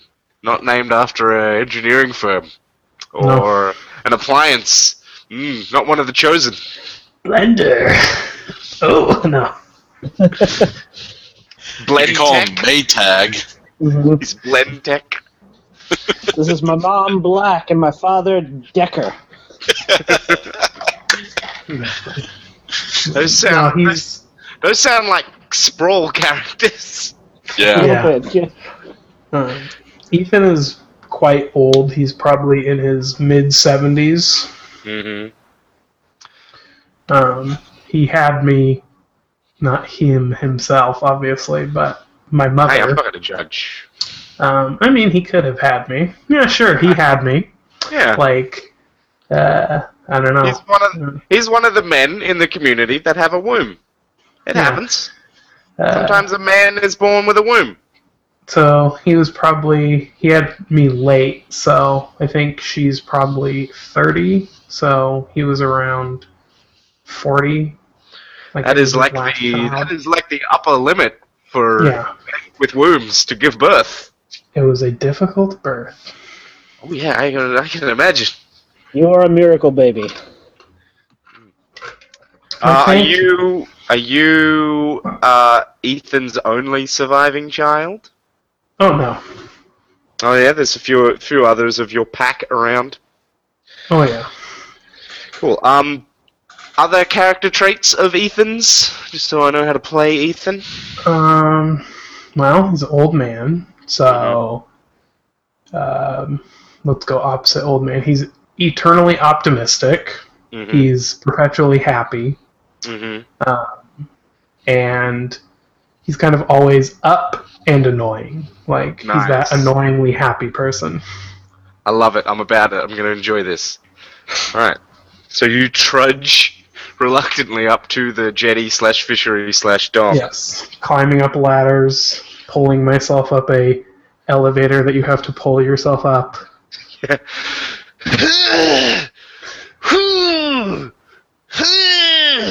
Exactly. Goes up one floor, the only way to get up. we should just rip this elevator out and put it in like a fucking ladder. Oh, it builds the upper arm strength. We need that upper body, upper body strength. Come on. Uh, You've so you heard about leg day, but have you heard of arm afternoon? Kind of step out of this strange contraption and out into the fishery area. Mm-hmm. Kind of Uh, it's in the middle of the uh, dam wall, uh, coming off of it into the lakeside. Um, and there's a few like there's lots of cages made out of like old shopping trolleys and like drums that have been cut to have slits and stuff in them and whatever that have been that are lowered into the water periodically and stuff to try and catch things, um, as well as hu- two huge net lines that are normally dragged out by boats and then uh, to create temporary ca- massive cages, uh, enclosures in the lake so that they can then pick, try and pick the fish out of them as they close them in. Uh, and one of the line ships uh, is just sitting there on the dock, and the other one's about halfway out uh, and then has stopped uh, and is also waiting for the other one because there's no point in putting just one line out. Uh, and there's a bunch of people gathered around. You see Ethan staring at the ship, uh, at this boat, and then they turn around. and They see us. and say, "Oh, Oza, you came up! Ah, brilliant! Ah, this will be easy work now that you're here. Mm, sure. Tell me, how's that project going? An old contraption can never get that thing to work. Mm, I mean, there's symbols on the screen. I don't know what they mean. You got the can- symbols to show up. I thought that they were gone forever after that lightning storm. No. Um, so I don't want to be here up all day, or Oh yeah, Something of like course, that. of course. My daughter Ozair, she's got important stuff to do. So it's all right, all right, all right. Everybody, get out of here! Come on, come on. Give us some space. Give us some room. We've got we've all got business to do. Uh, yeah. So ignore them and go to the boat. hmm you go to the boat. Ethan is following you, like five feet behind. And I kind of Uh, turn my head shoot. back and look behind me and say, "So what exactly is the problem? It won't go forward." Yeah, the the engine won't turn over. Uh, I'm not sure. They might have put the wrong bio, uh, grade biofuel in there or something. You know, I mean, the Oh, burners. Te- the yeah, the burners tell us only got to use the you got to use the green label. Red label won't work. Red label's bad. Red label's for fire. You got to use green label. Green label for engine. Green label for go. But uh, See, you know, see, you were smart when you told uh, whatever third Stanley. Pacifica, whatever. I don't know what number they were to build sails on these stupid ships just in case you know we run out of fuel. But no, we still use fuel. And I kind of hop onto the boat. yeah. Well, you know, cloth. You make some excellent points. You make some excellent points. So, uh, yeah, he waits for you to start working on the engine. Do you have some kind of how broken is this engine roll? No, I, I guess you could probably I mean, just tell from looking at it. Hey, you're a savvy head. Yes, I kind of get down, you know, on my hands and knees and kind of lean over. Uh, my hair kind of falls down. Um, it's kind of cut short, but not like short, short. Um, and I am kind of leaning and touching it and kind of looking at it. And I don't, I don't really know what's. Do you taste the Do you taste the fuel tank to see what the grade of biofuel is? I'm not putting that in my mouth. How else? My uncle did know that. Now he doesn't have a tongue. what- How else will you know what grade eucalyptus oil it is? Well, you see, Ozair has a particular sense of smell. So she Ah. takes her little finger and smells it. Kind of takes a and then starts coughing. Because it's never pleasant smelling any kind of fuel, no matter if she is a wonderful mechanic or not. Brilliant. As uh, as once you stop coughing and you realize that, yeah, they've put the wrong fuel in, so you're gonna have to drain out the engine, clean out the fuel lines, and then refill it with better fuel. Uh, you're, you're, you start this process, and your father says, "So, um, you've got anything planned for this evening? At all? Seeing As I kind of- dig into my coat and like pull out like a uh, like a hex wrench or something and start undoing the engine Mhm. um, so I can pull it out. It's probably too big for me to pull out myself, but if it falls in the water, I don't know. Someone else can go down and get it. Not my problem anymore. It's so far down, dude. It's fucking damn. Um, Where's that one scuba tank? sorry. We'll lower you in this cage. It's full of air, of course. You won't drown. Um, I kind of stop what I'm doing and kind of turn around and like lean up and look at him, and I kind of squint and I sigh and I say, "Okay, well, you see, here's the thing. I've already finished this conversation with you." and I don't like where it's going, so let's just continue on the train that we're on. And my answer is no, no matter what the question is. He sort of sighs. It's just. It's just your brother and his husbands were going to come over for dinner, and I thought maybe you'd want to come too, because, you know, food is good. You know, food is good. Good food's good. Food's kind of good. wipe something off my forehead, some sweat, and it's mixed with the nasty uh, grease and oil and fuel from the engine, and I say, fine. Fine. And I kind of push myself up and I look around to see if there's someone other than my aging father to help me get this engine see out. this massive, muscle-bound uh, woman, uh, sort of on the half deck of the boat, uh, untangling a net uh, as she's uh, got a smoke in her mouth. Uh, you know, she's drenched in sweat as she's trying to untangle these lines. And she's like swearing under her? her breath. Uh, you've seen her around. She's um, you know that she's the she is the sibling of Bean, who is currently like the important hunter um, in the hold. Um, and she was expected to be a hunter too, but for whatever reason, she's like, fuck that noise, I'm gonna go live on a boat and do boat stuff. I ain't got time to be part of the damn crew, I'm gonna go live on the barge. Do Kind boat things. Put my hands around my mouth and yell, "Hey, Hmm? you!" Well, Uh, drops the net and walks over. Yeah, what, what do you want? Says I need- got that smoke gripped in her teeth. We need to take on. this engine down, all the way down. Yeah, so she she lifts that up off you, and she's clearly taking like more than half the weight as you two lift it together. She plops it down on the deck as your dad walks off. Um, she says, uh, "Your dad, uh, you, you got you got troubles with your parents too, huh?" It's hard Well- not to hard not to hear Ethan talk. He's very loud. Yes, um, he is very loud. Um, as much as I love, you know, connecting emotionally with people, I don't want to connect emotionally with you. Perhaps at another time. I want to get this done so I can, you know, continue with my life. No yeah, offense. no, I get you.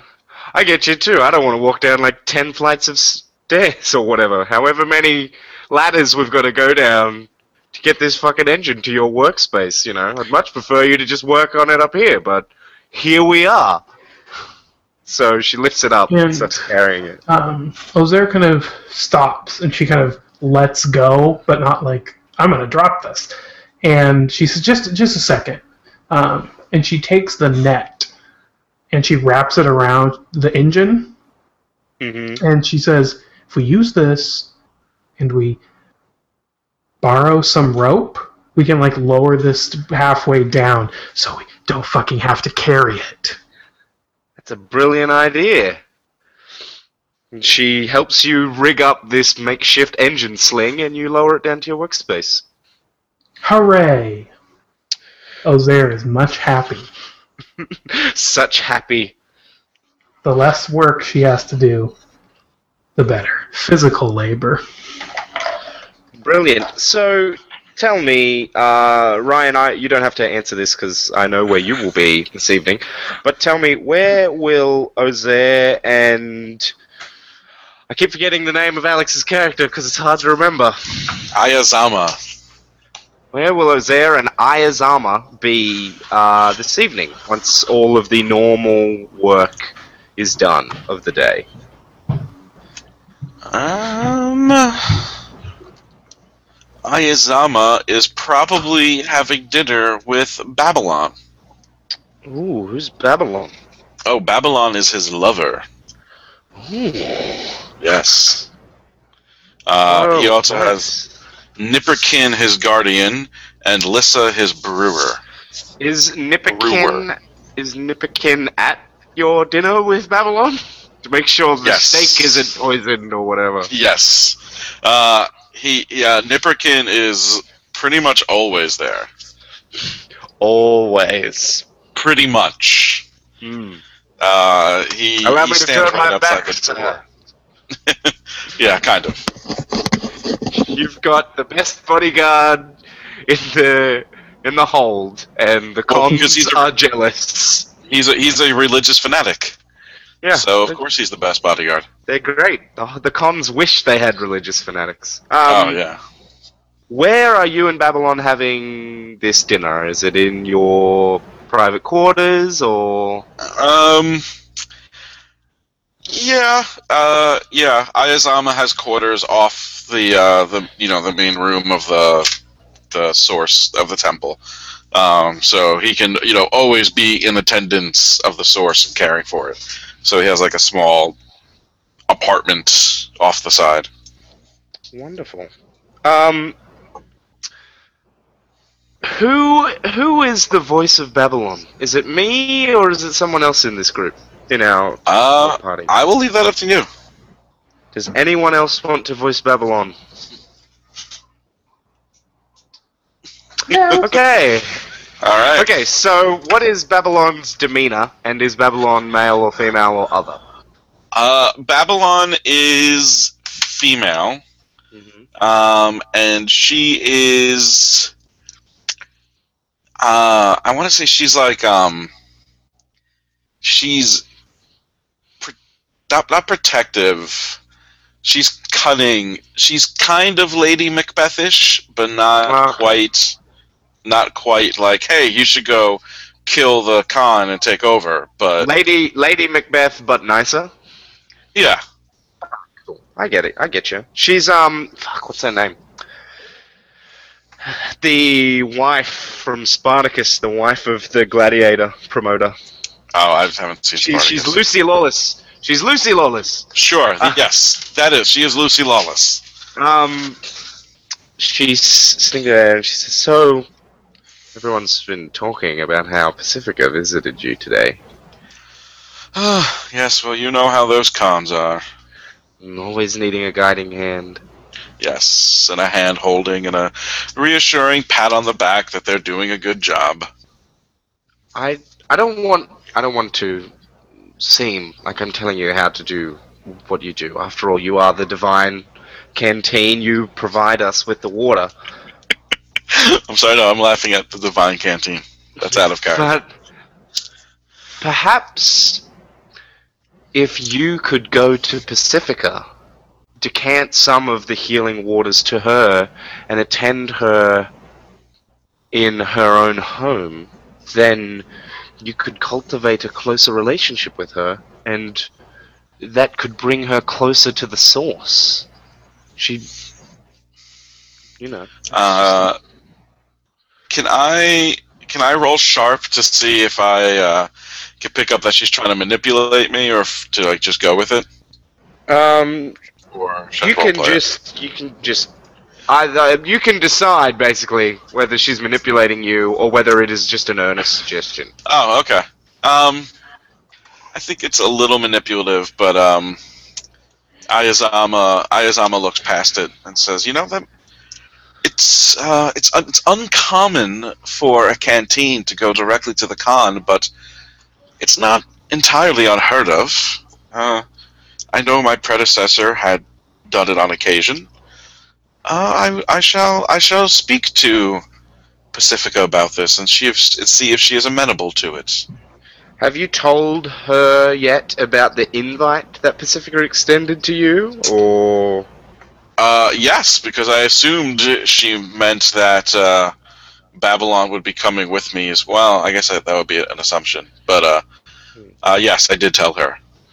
so perhaps you could mention it to her when we go to uh, Theatre Intime. In time? That's how it's It's uh, spelt. on team. On team. On team. That's team. right, on team. It's spelt On in time, wasn't it? I misread Yeah. it. It's spelt in time, but it is pronounced on I, be- I believe it's French. Fucking French. Well, if you don't know how to pronounce it, then yes, it's French. Um, uh, Ayazama nods. Yes, well, um, I need to check with her and make sure that I have a plus one for that invitation. And I don't. I mean, I don't see why you wouldn't. But no, no, neither do I. I, I, mean, just I don't want to obviously, do people know that you and Babylon are lovers? I don't know. Is the Um, is the holy canteen meant to be celibate? No, it's Apocalypse World. is the Uh, holy canteen meant to not marry so that his love can be available to all of his followers? yes, he's not supposed to marry, and Babylon is not his wife. Just your that lover. was not. That was not one of the choices. Lover was the choice. Mm, okay. Uh, Babylon, Potter, perhaps. but that didn't seem very good. Babylon is perhaps hoping for a uh, holy A order, tradition. a holy Yeah. order to be made, so that she can Holy be decree. second canteen. This is slightly smaller canteen next to the first canteen, but it's still important. Still in Um, Uh, yes. brilliant. It's it's worth twelve points, whereas the canteen's only worth half a point. Um, but if you lose the canteen, also the the smaller canteen can move more spaces. Uh, we call it the flask. Is Yeah. the uh, the second in command. Yeah. uh, so yeah. So when- yeah, it's uh yeah, people know. What are you guys eating for dinner? Uh, well, I would imagine there's a lot of vegetables because the verdant probably Fruit. grows. Fruit is Fruit, probably okay. more accurate. Yeah, A bit Some bitter. poisonous Um. Mm, delicious. Um, and uh, Probably close some, probably some fern stems. You have to boil fern stems three times before they're edible, but they're try, try, quite nutritious after you do that. Whoa. Mm. Mmm, tasty. And you have to Uh, make sure you do not eat any of the water you boil it in, because the slime that will be filled in that boiling water is poisonous. Oh, Oh. well, good to know. That's a special Uh, and we probably, because uh, Ayazama is the canteen, he probably gets a little bit of meat. So maybe they have a side of that rodent that I'm trying to remember the name of, but I can't right now because I accidentally closed the Uh, dock. I shall look in the dock. I think you are. You're thinking of like There the we go. possum-sized one, right? Yeah, the possum thing. Um, nope. That's a. I'm thinking of the shell. Pisk. Piss. Pisk. Yes, a pisk. Yes. And they Little have bit they of have a pisk. side of uh, pisk. Yeah, A plate full of pisk. they got a plate of pisk and fruit. Mm. Episcopalian thrice- fruit. Thrice boiled pine needles. Mm-mm. Ugh. It is truly the apocalypse. Yes. oh man, pine needles. Oh, you can actually make a tea out of pine needles, uh, but Yeah. you have to get them fresh off the tree. But you can make a. Ooh. It's quite nice, apparently. Actually, because Ayazama is the canteen, uh, he gets to boil his stems in water from the source, which makes them a little more delicious. Oh, that's Not much. stems. Just, just, just slightly. But they always said don't get high on your own supply. So, Oh, oh, being canteen is always about getting high on your own supply. Nice. That's why he has so many scars from when he's been healed by the water for every time he's gotten shot and stabbed and whatnot. Nice. Uh, so Ryan, uh, Saffron is has been searching the town all fucking afternoon, trying to find Dandelion and her bay. Uh, when you find them. so, when you do finally find them, just after the sun has set, where are they? In on the barge or otherwise? mm, And you can make up a place.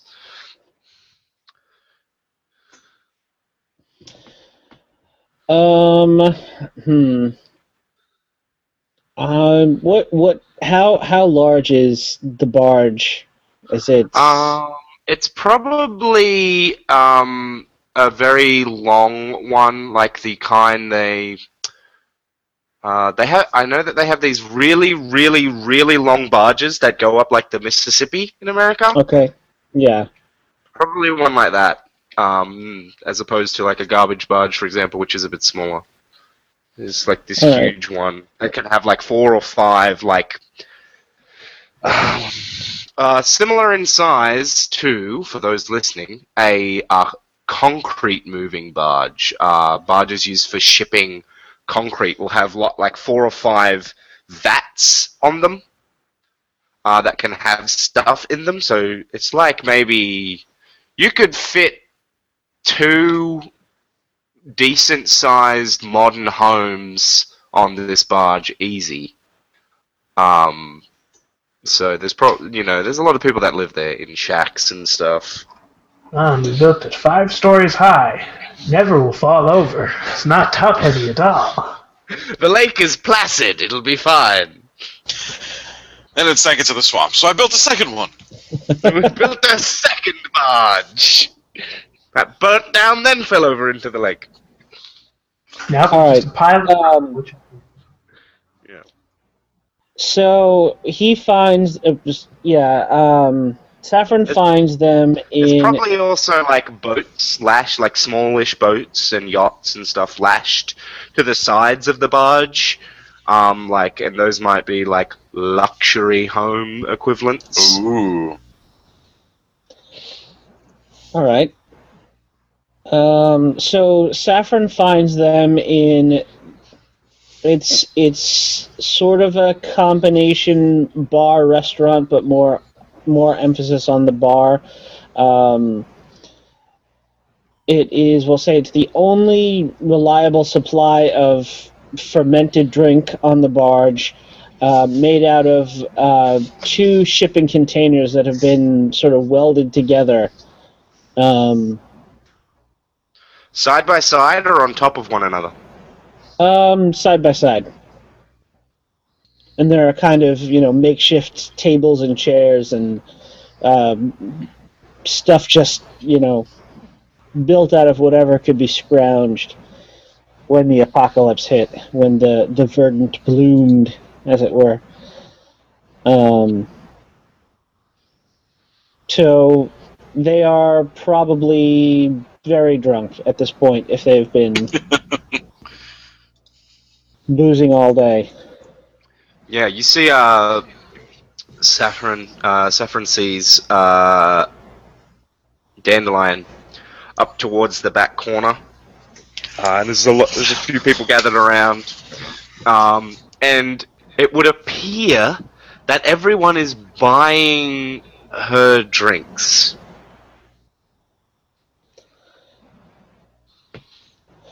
Um, in that case, um, Saffron walks up.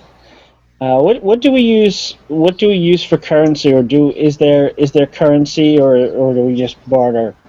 Do you guys have any input on that? Um, probably just barter. Yeah. Uh, what do the people? What do people when they come to your theater, Ryan? What do the uh, Saffron? What do they use primarily to pay uh, entry and also for private performances? Um, I would say probably uh, food and food and drink. Um, otherwise, useful useful items. Um, sometimes we'll put the word out that we need a particular thing, and anyone who has a who has that particular thing gets an invitation. Yeah, like oh, we need a we need a, a new steering system for the ship, and like the day before the performance, like six of the uh, an entire work team from the dam comes. Right. and was like, hey, we thought we might install a, and then we'll come by tomorrow. Does that sound good? Yeah, people people just line up with uh, engine parts and stuff. Yeah. I, okay. So I will say that um like people that workers that are gonna trade you in like labor or whatever, they come in with like um their old license plates and any sort of metal. Uh, that yeah, they're old license plates off cars and bikes and whatever, and they like trade you them. And one of these plates represents one uh, day of labor uh, and they're often traded around uh, by the dam workers and stuff. All right.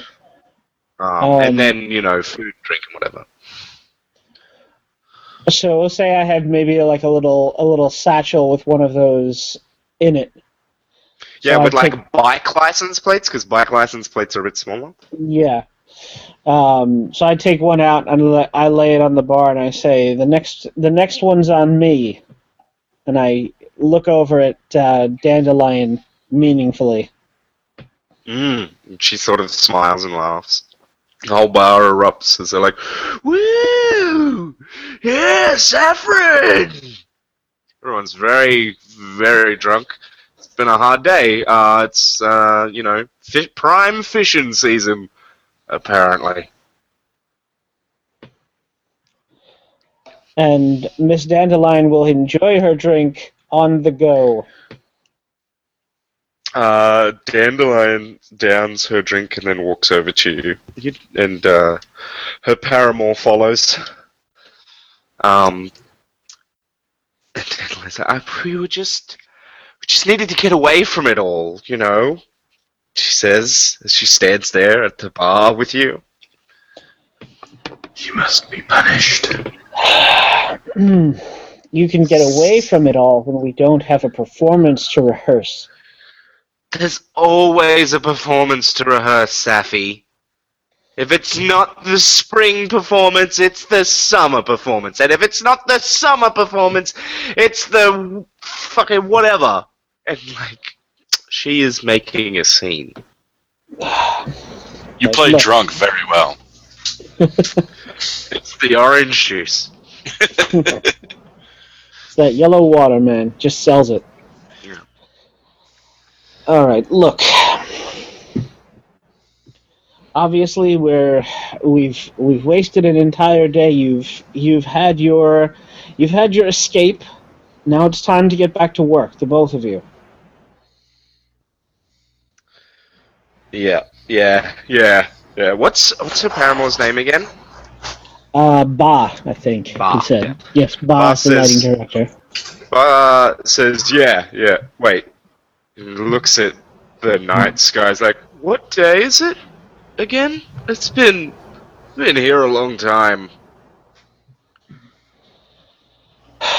What day is it? It's it's three days before our big opening night, Yeah, yeah. Um, and you I know have I know we've got like rehearsals and stuff, but I actually have a dinner I've got to go to. My husband's are like, uh, shit. Uh, and he like says, turns to Daniel. It's like, I'll, I'll see you tomorrow. Yeah, yeah, good. Uh, and sorry, sorry, uh, Big S, but I, I, I mean, I can't miss this dinner. Uh, I'm already in. I'm already Well, in are- shit. You've already missed rehearsal, so we'll talk about this in the morning. Yeah, I'm real, I'm real sorry. I just, you know, Dandelion, she's, she's quite a lady, and he, and he sprints off towards um one of the taxi boats that's going to take him back to the dam. One of the lift boats, one of Yeah, the little. Uber boats. Yeah, Uber boats. The U-boats. Yes, Uh, the U boats. the U-boats, the Zeus boats. I believe Zeus is one in a um in a TV show, a fake Uber called Zeus. Uh, yeah. So, Ozair, Yes. you have this annoying dinner to go to with your father Ethan, uh, and one of your brothers and his husbands. uh-huh. Of course I do. Now, to clarify, your brother is not Bar, but perhaps one of his husbands is. Um, I don't yet have a name for your brother. He doesn't need one. Yeah, cool. His brother. He was, he was the second son born, so they called him brother. Yep. That's a product as well. There's a phone company called Brother, I think. Where does my father live exactly? Uh, probably somewhere on the dam. Okay. So, Uh, he probably I has the the- prime house. I take the longest route, or route, whichever you prefer, uh, to get there. Um, Yeah, you not- go out You go out the exit on the floodway at the bottom of the dam and walk up the staircase that goes along the outer wall. Of course. What a nice like a- night for a walk. It's like an hour long walk. There's a few people that uh, live here. They've got like um, it's like maybe two or three uh, Get your own that have that, that have beds that hang off the railing. Uh, it's not like a poor thing. It's just they wanted to live here. Um, they're kind of thrill seekers. They're kind of people that on a rusty old staircase attached to a dam that could fall at any time. They're the kind of people who see a steep vertical wall and think, I want to live on that. They're the kind of people that see a net get an engine get dropped into a deep dam and go, "I'll do it. I'll go. I'll swim." how much? How much air's in that scuba tank? Thir- Thirty minutes of air. Oh yeah, it's gonna be like a thirty-two minute dive. Yeah, I'll do it. That's perfect. Sorry. Just hold hold my breath. So, Uh, cool. yes. Taking this long walk. Yes. There's a Green Day song that we could play here. I reach my father's uh, humble home. Um, as we see head into there's yeah, you see a little bit of smoke coming out of the roof, and you smell the faint smell of uh, a bur- burning biodiesel. good. Oh, I have no uh, pretense to knock or anything, as this is my former home, Mhm. and I enter. Yep, you enter, um, and you see uh, your brother, brother, uh, standing off to the side with one of his um, husbands, uh, who you recognize as uh, he works at the at uh, on team, the theater. Um, I don't remember what he does there, but he looks he looks drunk, um, and they're sort of having a hushed argument. They're like whisper yelling at one another uh, as your brother's other two husbands are sitting down with Ethan, and um, one is one of them is quite tall, uh, and the other one is a very small man, um, and they're talking about uh, you know how work on the dam is going, and Ethan's like saying, "Oh yeah, it's going great," and how have you guys been doing with the hunting? And they're like, "Oh yeah, you know, hunting's been rough." But uh, you know, we, we, we, it's picking up. You know, spring's back. You know, you just got to watch out for uh, got to watch out for razorbacks. before anyone can perhaps spot Ozair, she closes the door, sighs heavily, mm-hmm. considers leaving, A good choice. runs through every permutation she can kind of think of, sees her father's sad, disappointed face, and mumbles something about it not being worth dealing with this tomorrow. So she opens the door and goes inside, closing it loudly behind her, slamming the door. Ethan stands up. He's like, "Oh, there! You've arrived. We can have dinner. Brilliant. We haven't been waiting long. It's fine. Sit down anywhere. Take a seat." Uh, how'd you go? Did you get that engine working? I don't know. You don't know? Uh, cool. You don't know. That's good. That's fine. We don't need to eat fish. It's cool. Uh, so your brother's partners uh, brought uh, brought something for us. And which of the strange ass fucking animals are you eating tonight? We have Um, Muz, Pisk, Shelk, Razbak, although Razbak doesn't taste great. It's more of a status Gross. symbol because it's very hard to kill. Fastodon and Boarcrop. Oh my god. I have no idea. Ozair doesn't care. Ozair doesn't look, or Ozair just eats it. Brilliant. Do you guys have a pro- do you others who are Uh, I'm I'm kind of leaning towards Fastodon. So is Yeah. I. It's it braised fastodon. Ooh, Brilliant. great. Brandon, you're you're the tall husband. Tell me tell me about this Fastodon that you hunted. Your tall husband. Tall husband who is a hunter. Short husband is also a hunter, the other two are not. Husband, tall husband. Tall husband, short husband, bar, and brother. Their names are Tall Husband and Short Husband. For now. It's their Oh, cute, okay. like, a couple name. Oh, okay. I don't like any of these people. Ozair doesn't remember their names, so that's what their names are in, in her mind. Yeah. Yep. She remembers bar because he, like, just said his name or something. Someone said his name recently. Kind of look at my family, quote unquote, as I'm eating this weird meat.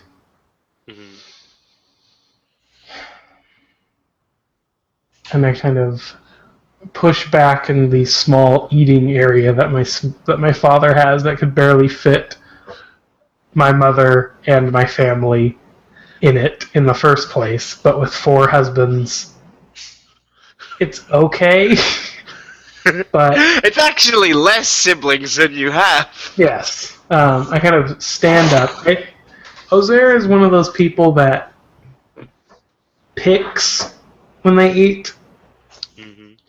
Doesn't eat very much. Doesn't need to eat very much. It's how you maintain that ambiguous figure. That's right.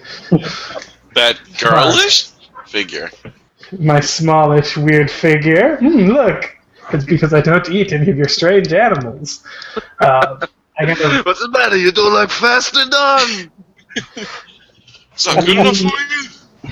lean my chair or my box, perhaps, back. Your apple box. No one Yeah. remembers what an apple is. It's like a little music thing.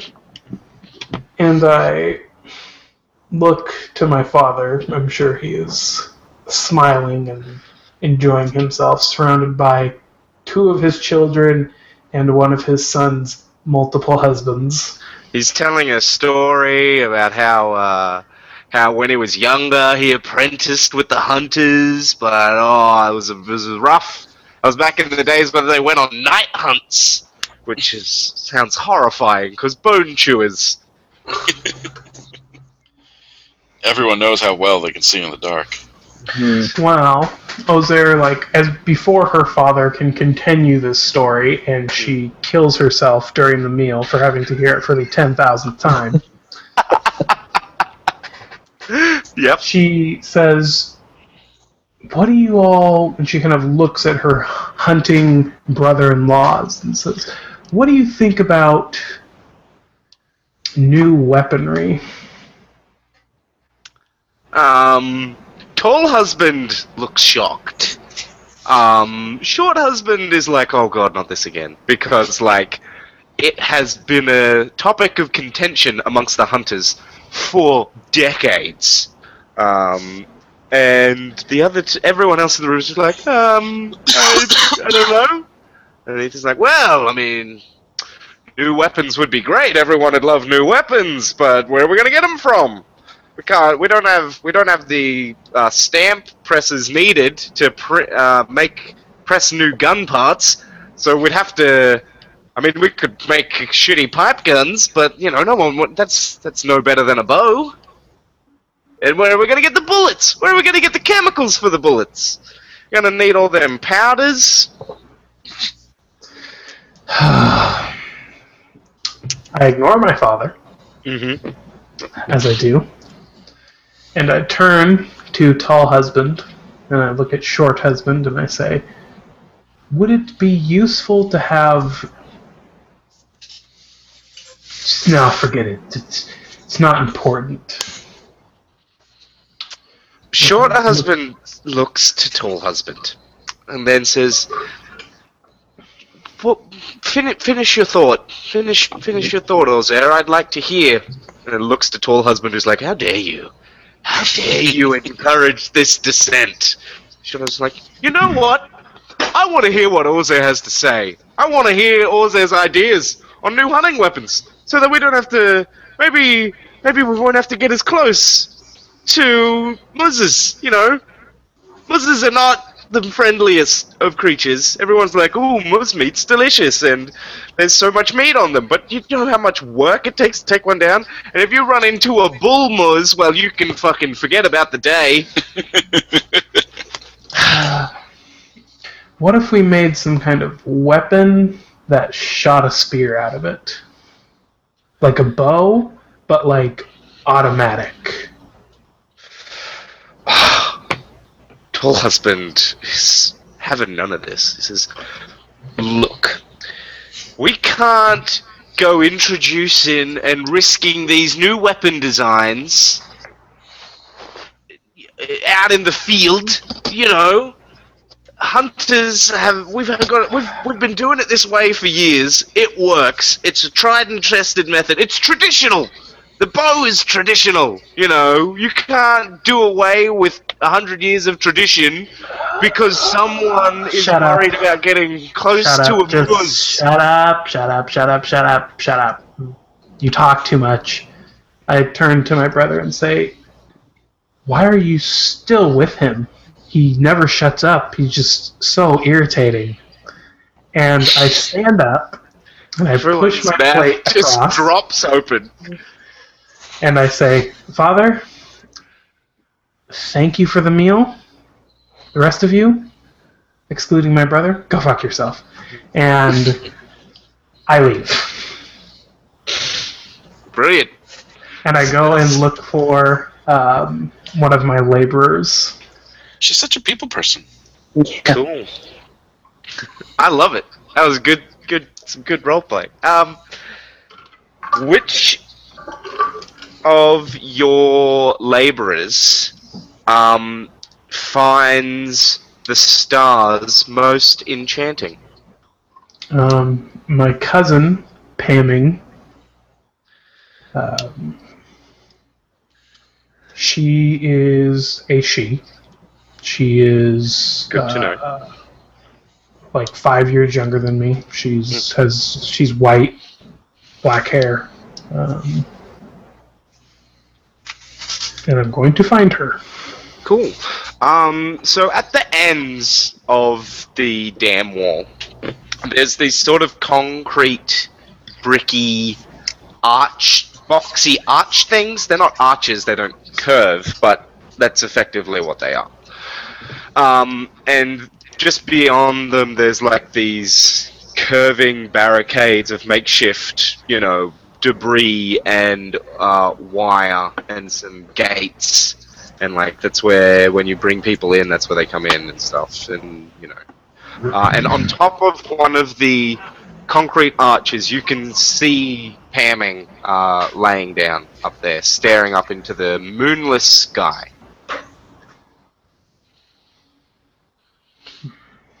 Kind of climb up. Yeah, there's these her. rough hewn uh, handholds and footholds cut into the concrete that have been worn in from uh, decades of use by various scouts and whatever that have been told to go up the tower. Say the tower, it's not really much of a tower. The wizard's tower. Um, Wizard! and I kind of pamming. Yeah? Um.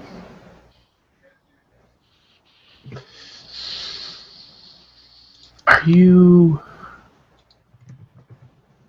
Are you wanting to do something tomorrow? Something better than doing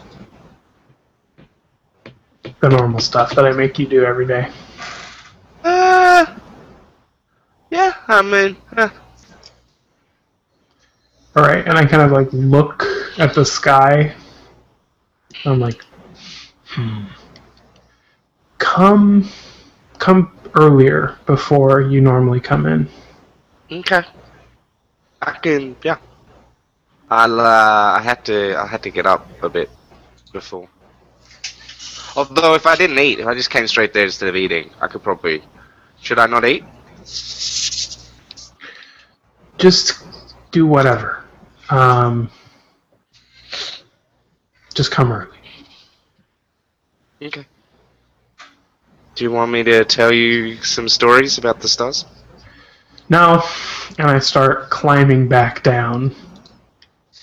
Find Okay. find yourself find yourself someone to tell stories to. Not me. Okay.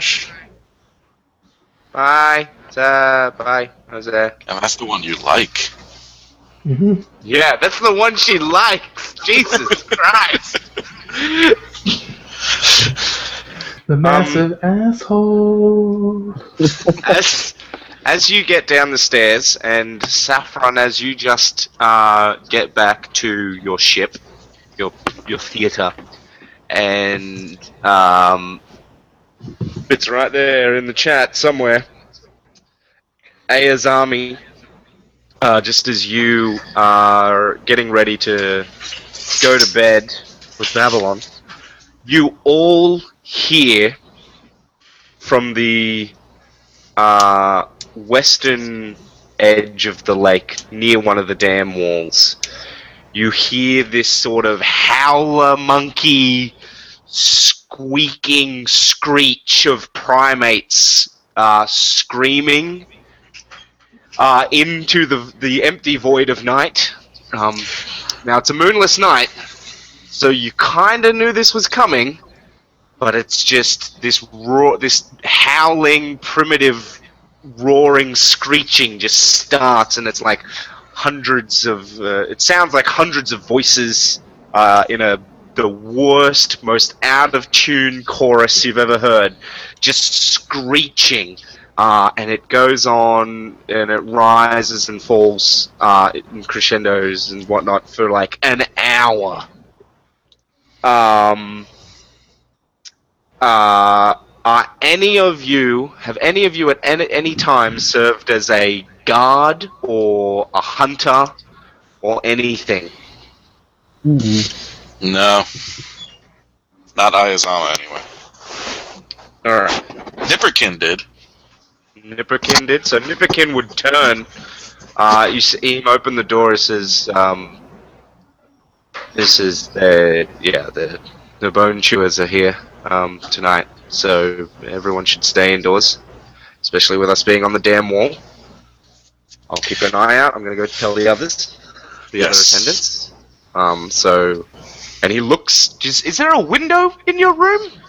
Uh, I figure there's probably not. I mean, like it's the the, the quarters. I figure it's basically uh, the where the source is is basically just a room that collects water. So it's like one big open room, and there's a room off of that that used to be some sort of like machine closet or storage area that Mhm. just got transformed into an apartment. So when I said there's a kitchen, I mean like there's an alcove that has some sort of cooking like stove on it, and then there's a bed and like a desk or table or something. There's a small there's a small bowl full of burning uh, tree sap. oh yeah, of course. Yeah, that's that's that's what the that's what the Yeah. kitchen is. Yeah, basically with like a grill on top of uh, a griddle on top of it. Yeah, cool. So yeah, he tells you that. He's, uh, he's like, I'm gonna, I'm gonna go outside, make sure that everything's fine, and then I'm gonna come back in and we're gonna bolt the doors. So, Be Yeah. careful, Nipperkin. indeed, uh, make sure you bolt your door after I leave. Walks Yes. out. You presumably bolt the door. Oh yes. The mood is killed. Um, you will probably be awake all night thinking about how the horrifying, horrifying cannibals are just a Like few hundred meters away. Yeah. Yeah. It's a good place for the source, but Oh, yeah. it's real Uh, we, did close. not, we did not choose where the source was. The source chose itself, or something. Um, Brandon, how does Ozair deal with the screaming that echoes through the surroundings? Ozair does what Ozair does, which is she lived here her whole life, like most people. I mean, you get used to screaming and yelling in a building after a while, so Yep. you get used to cannibalistic monsters after a while. Yeah, indeed. You know, it's just a Tuesday. And or a, the moon- lower or you a go moonless down, night, to be more accurate. Yeah. The lower you go down, the further you go down in the dam to where her workshop is, you can't, you can barely hear it anymore. Yeah. Not that she wants to hear anything, anyways. Yeah, Um, is there any other quarters, like workshops or living areas, near your workshop, like either on the same level or the level above it? Um, I think her. How I'm imagining it is her workshop is right outside of one of the um, one of the generators, the last one. Mhm. So if you go out, so the rest of that space that's beyond to the you know to the wall or whatever um, to the other side from one side of the dam to the other is people is just that's it's free living space and workshops and stuff there's people who live down in the bottom because you don't need a ton of area to um, you know to workshop when you're not like producing anything. If all you're doing is fixing stuff Yeah. you don't need like a huge workshop area and only So- one of the generators still yeah. Does anything. So down the hall from you in whatever down the way is um in one of the large common sleeping rooms you hear um some children start crying and then you hear like a bunch of people talking and then you hear like drums and music start playing like um like drums and flutes and some kind of stringed instrument of some description. And that just, uh, I mean, it's not a bad tune, but the goal is to be loud, um, so that you can't hear what remains of the screaming. Um, or like the hunters and guards running up and down the uh, the uh, outer wall on the scaffold that runs down the air side of the dam wall. You know, stuff like that. You know, you want to not think about what could be going on. She kind of stands there at the kind of entrance to her workshop and she looks at the generator, at the hydroelectric turbine, kind of closes her eyes, and um, I would like to open my brain to the maelstrom. Ooh, this will be interesting. I've Yes. never done or seen this done before. Really? Uh, So so the way the way her father described this feeling is the way his father described this feeling and the way his father described this feeling by the person who told them what the turbine sounded like when it was running. And so that's Mhm. the sound she imagines this loud droning roar. And so she kind of closes her eyes kind of leans back against the concrete and it's like her whole her whole self her whole sense of self is just she hears this loud roaring drone that washes out the rest of her senses and hopefully i don't fail this roll let's see. Oh, nice. Uh, Nice. that is 11 An 11. Nice. So, what is the result for an 11? you give me good detail so i want to know kind of what is what's going on outside and uh, in what way in Ozair's capabilities could she potentially in the future fix this Yep. So out, um, outside, you as you're sort of thinking about the droning of the generator, and your mind sort of wanders, and something that is not quite your imagination takes hold. You see a bunch of naked or almost naked people, um, really gaunt with bloody teeth um, and like snapped fingernails, uh, scarred and bleeding uh, bodies, um, sort of staring at. It seems really strange to you. It's not. It's not the wilderness. It's some. It's the absence of wilderness. There's water there, and water's good because you can drink water and it keeps you from dying but there's something wrong with the water. There's something in it, or or or about it, and you just and you know that there's food there, and that the food has done something to the water. So you want to get at the food and the water, and you hate everything that is surrounding you, but you hate that place more. And so you and all these other torn, bleeding figures start screeching, and then you charge down towards this wall, and then you feel a sharp pain in your chest as one of the food has shot something at you, and there's this tree sticking out of your chest, and you grab it and you try to pull it out, and when you pull it out, all this blood shoots out, and then you start screaming and howling, and then you fall over, and you think, God damn it! Still hungry you realize that these that if you guys had better lighting, it might drive them away. The bone chewers are most active on on a moonless night when it is darkest. They prefer to attack in the dark. Um, and so perhaps if you had big, huge spotlights, you could drive them away from your edge. At the very least, it would make it easier to spot them, and therefore easier to place arrows in their chests.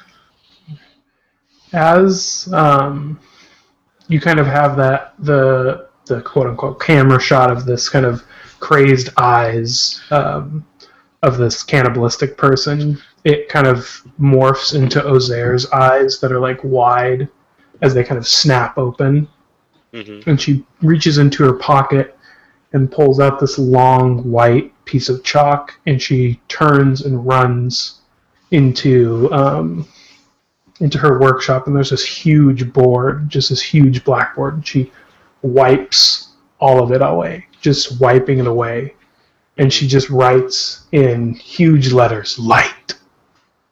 And um, she's looking around the workshop and just trying to find um, where she can start. Mm-hmm. Brilliant. Do you want to? There's a move I think that you could also use there. Yeah. Um, I don't see. think it has a role, does it? It just No. goes. Yeah, when I'm in my workshop and I'm dedicating myself to making a thing or getting to the bottom of some shit, hmm uh, decide what and tell the MC. Um, and then you say, sure, no problem, and you tell me what it's going to take. Yeah, there's a list there, um, Yep. which I shall open your character sheet. I opened the wrong one, but that should be fine because I should be able to just scroll through this list to find the Savvy The savvy Head. head. Driver, Gunlugger, Hocus, Somewhere in there. uh, Maestro D, Quarantine, Savvy Head. And it's on the second page under Workspace.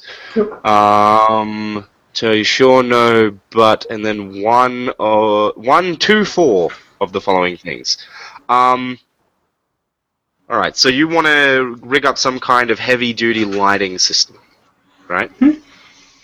Yep. So it's gonna take weeks. Um, primarily because you will definitely need to get that generator running at way higher efficiency. Um, it's currently not putting out nearly enough power for what you need, uh, but you should be able to get it to go. Um, I don't know if it's working at all.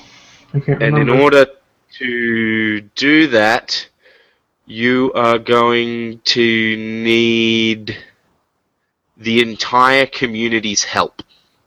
You're going to need to convince them that this is worthwhile pouring resources into and putting like at least the majority of the work teams onto this task. It can't be done alone. Um, and lastly, presumably on here, there's like you need a specific material. Is there something like that on here? um, You're going to have to add blank to your workplace. I guess you could use it'll cost a fuck ton of jingle, but that's not. Ah, that's what it is. You're going. You're going to have to expose yourself to serious danger. Yeah, you don't have the kind of lights you need, and you need to find the kind of lights you need, which probably means sending someone out of the hold or going out of the hold yourself. And if you send someone, are they going to know what you need as well as you would know what you need? So those are the four things. Danger, you need everyone's help. It's going to take weeks and you need to fix the generator. that generator though. That generator though. And fixing the generator will have, you know, a bonus in that you need more power, but it's not going to take all the power. Of course not. It's a g- generator that is for an entire city Yeah. So, or a small Okay. town. small town. Sometimes so we'll power a dozen light bulbs and then use the extra for something. Yeah, Yeah, A for dozen- electroshock therapy. Yeah. Exactly. You need to. Yeah, that'll be great. That's what you need. Uh, and lastly, saffron. Your Yeah. ship is floating away from the barge, and therefore could very well be near the coast. Not like so close that something could swim out and grab you, but close enough that it's troubling as the screaming and the howling starts. And then you hear the shouting of the hunters on land as they're like, "No, we need to get down to the water, grab that thing, and that over there, and do the stuff. What do you do as Um, everyone in your theater is trying to put on a brave face? I assume if this is a regular thing, we have um, we have a battle plan, like we have rehearsed positions. Um, we at least uh, everyone in the cast and crew should know where their weapons are hidden. Um, so I, I uh, call for everybody to you know assume their assume their ready positions, which means uh, find your weapon and uh, find your way out on deck in case we get boarded by something um, and I'm going to have um, I'll say my assistant pilots the pilots the steamboat. Um, I'm looking up her name right now. I remember their we name? gave Brandon's. Uh, Husqvarna. Husqvarna. Husqvarna, that's right, Husqvarna. I, I give them I give them the signal to take us, uh, you know, to the center of the reservoir, uh, or at least away from from shore. Aye, aye, Captain. Yeah. When you start heading towards there, you see um, uh, a yacht that is. I say a yacht. It's you know it's one of the few sailboats, but it also has a motor. Um, and it has um, See? you recognize it as that's the Khan's uh, home, basically, and they have unmoored from the barge at the insistence of their protectors uh, and drifted to the middle of the reservoir uh, for national security reasons. hmm Crash into them for national security reasons. Hmm? Take over. Oh no, it's a rogue wave! or is it a rouge wave? Sorry. Um, you guys endure the evening, I guess.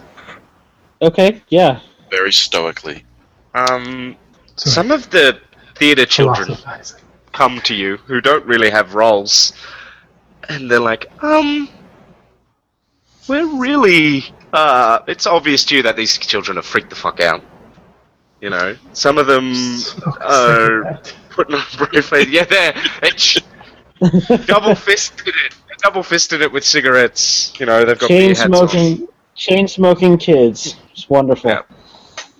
It's truly the apocalypse because cigarettes are stupidly abundant, but education is not. I've seen Waterworld. How do they still have cigarettes? It's like two thousand years in the future. Yeah. Well, plants is one thing we have an overabundance of, so Yeah. you know.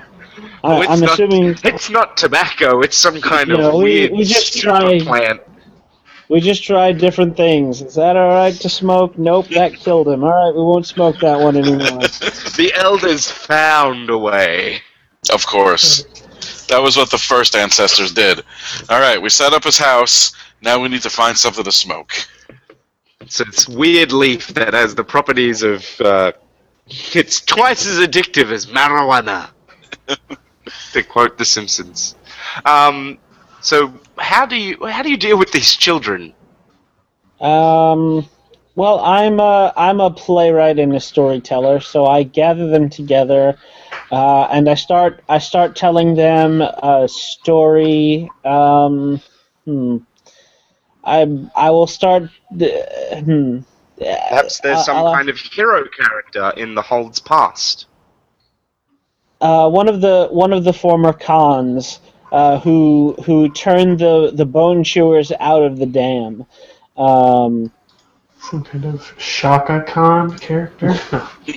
Shaka Khan.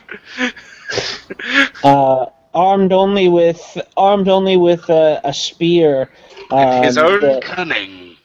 yes, the former the the former Khan faced down an army of the bone the bone chewers. Like Um, Genghis Khan. I love that Bond film. One by one, they came at him, and he bested each of them in turn. Um, and and when the light touched the dam again, uh, the the bodies littered the littered the spillway. Nice. I like it. Does this Khan have a name? Um, Is this Khan named after? Is this Khan of the dam or of the lake? Um, you know what? It was it was the Khan of the it was the Khan of the lake, uh, but she was defending or he was defending uh, because we said he already. Uh, he was defending the dam from invading bone chewers. Perhaps this is what united the two communities together. Yeah, Right. that's what I'm thinking. Yes, we The are safe first here on our barge, but we can't. We can't leave them there defenseless. We've got to help them. That Um, sounds like He was the bird first Khan. propaganda. Maybe That that's does sound. That does sound like mer propaganda. Your people tell a different story of how the bone chewers swam onto the barge, Right. Well, And I'm the great- I'm a and I'm the a great mer. Holden swam out there to defend them with his auto crossbow. Right. I'm a mer, so this is the version I tell. Yeah, what, what is the name of this uh, ancient warrior Khan? Uh, so let's see. What are some great rivers uh, or seas? Amazon. Could be Amazon. They could have been called Amazon. They could have been um, Ariel. Uh, Ariel is a name of a, s- of a sea. The Tigris and Euphrates. Oh, aren't I just the. Yes, Tigris. I Nile. like I like Tiber. Tigris. Could be Tiber. Tiber's a Tiber could river. be a good one. Yellow. Yellow. Just I was yellow. Yellow. What is with all the yellow in this game?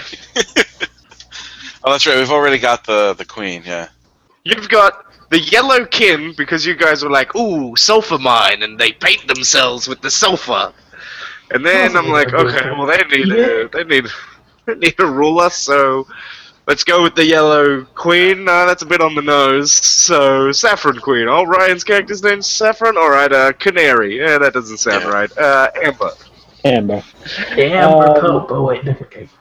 Go go with Tiber. Tiber. All right.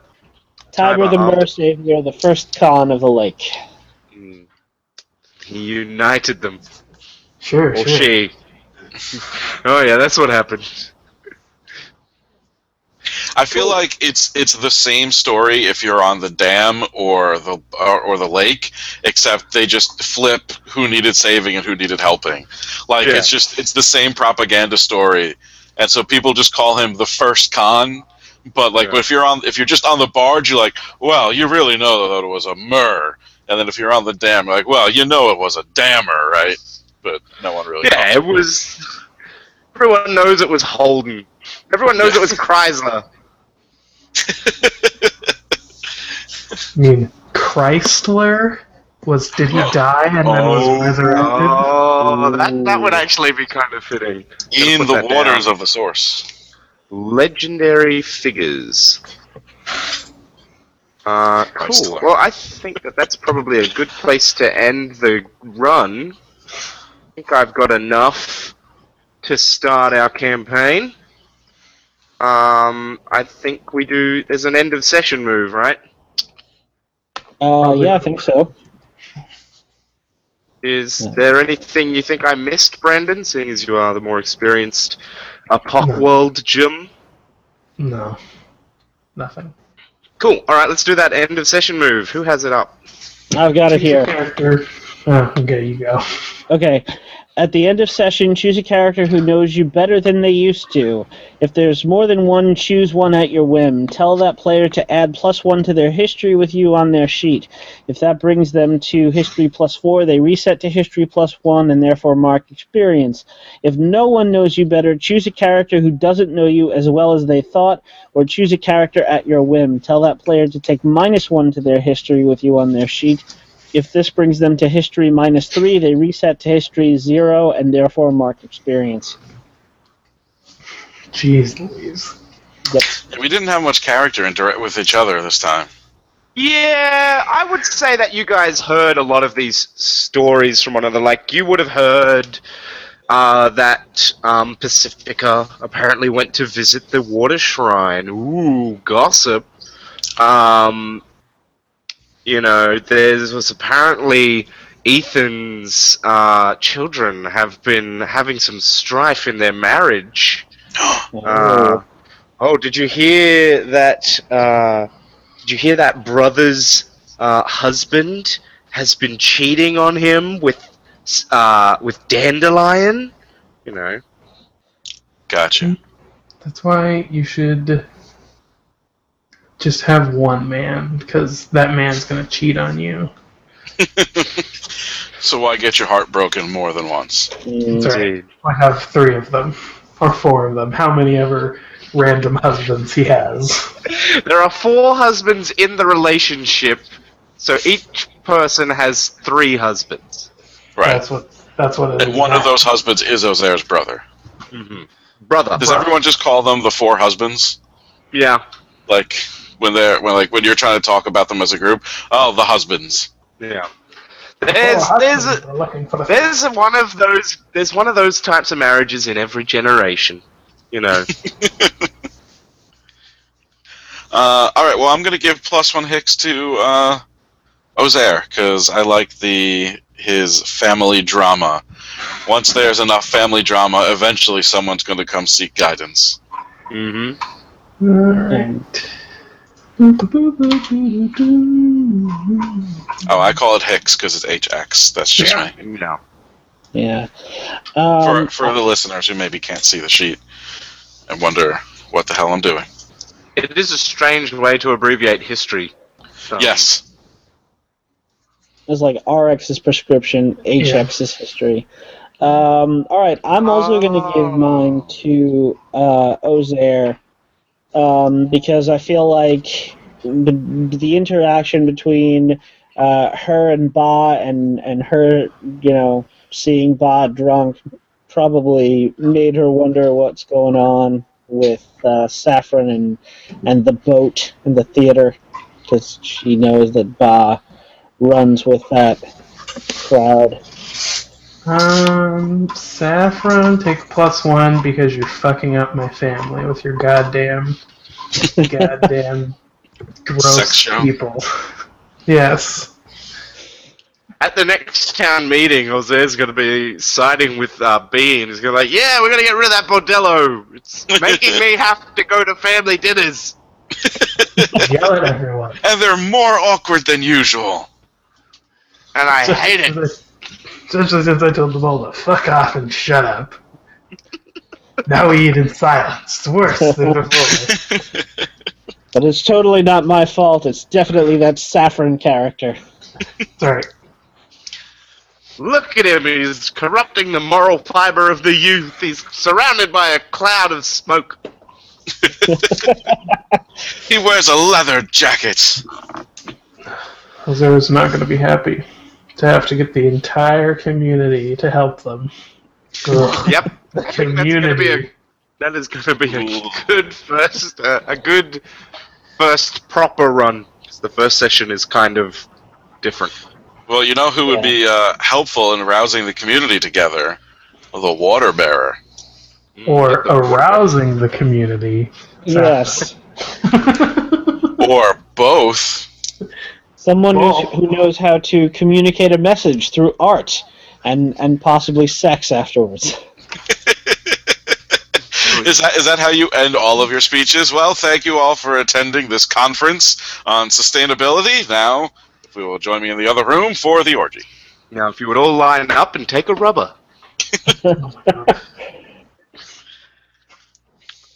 If you're gonna drink, I'd rather you did it here in my theater. Where it's safe. Where it's safe when I put mats down on the floor and tarps. All right, brilliant. Um, so, so we won't be playing again till the 26th or whatever the date is for you in Maryland. Oh no, it is the 26th for you. It'll be the 27th for me because Alex has a thing he needs to do next weekend, uh, next week rather, which is Yes. fine. It's all right. Uh, this will be normally a weekly game, but if something comes up and you can't make it, just let us know beforehand and we'll work something out. We'll either change it to another day, uh, or just postpone that week, whichever, whichever we can make work. Yeah. Cool. Um, all right, brilliant. Uh, so I think that's where we're going to end it now. For those of you listening, farewell from the past. I'm Raymond.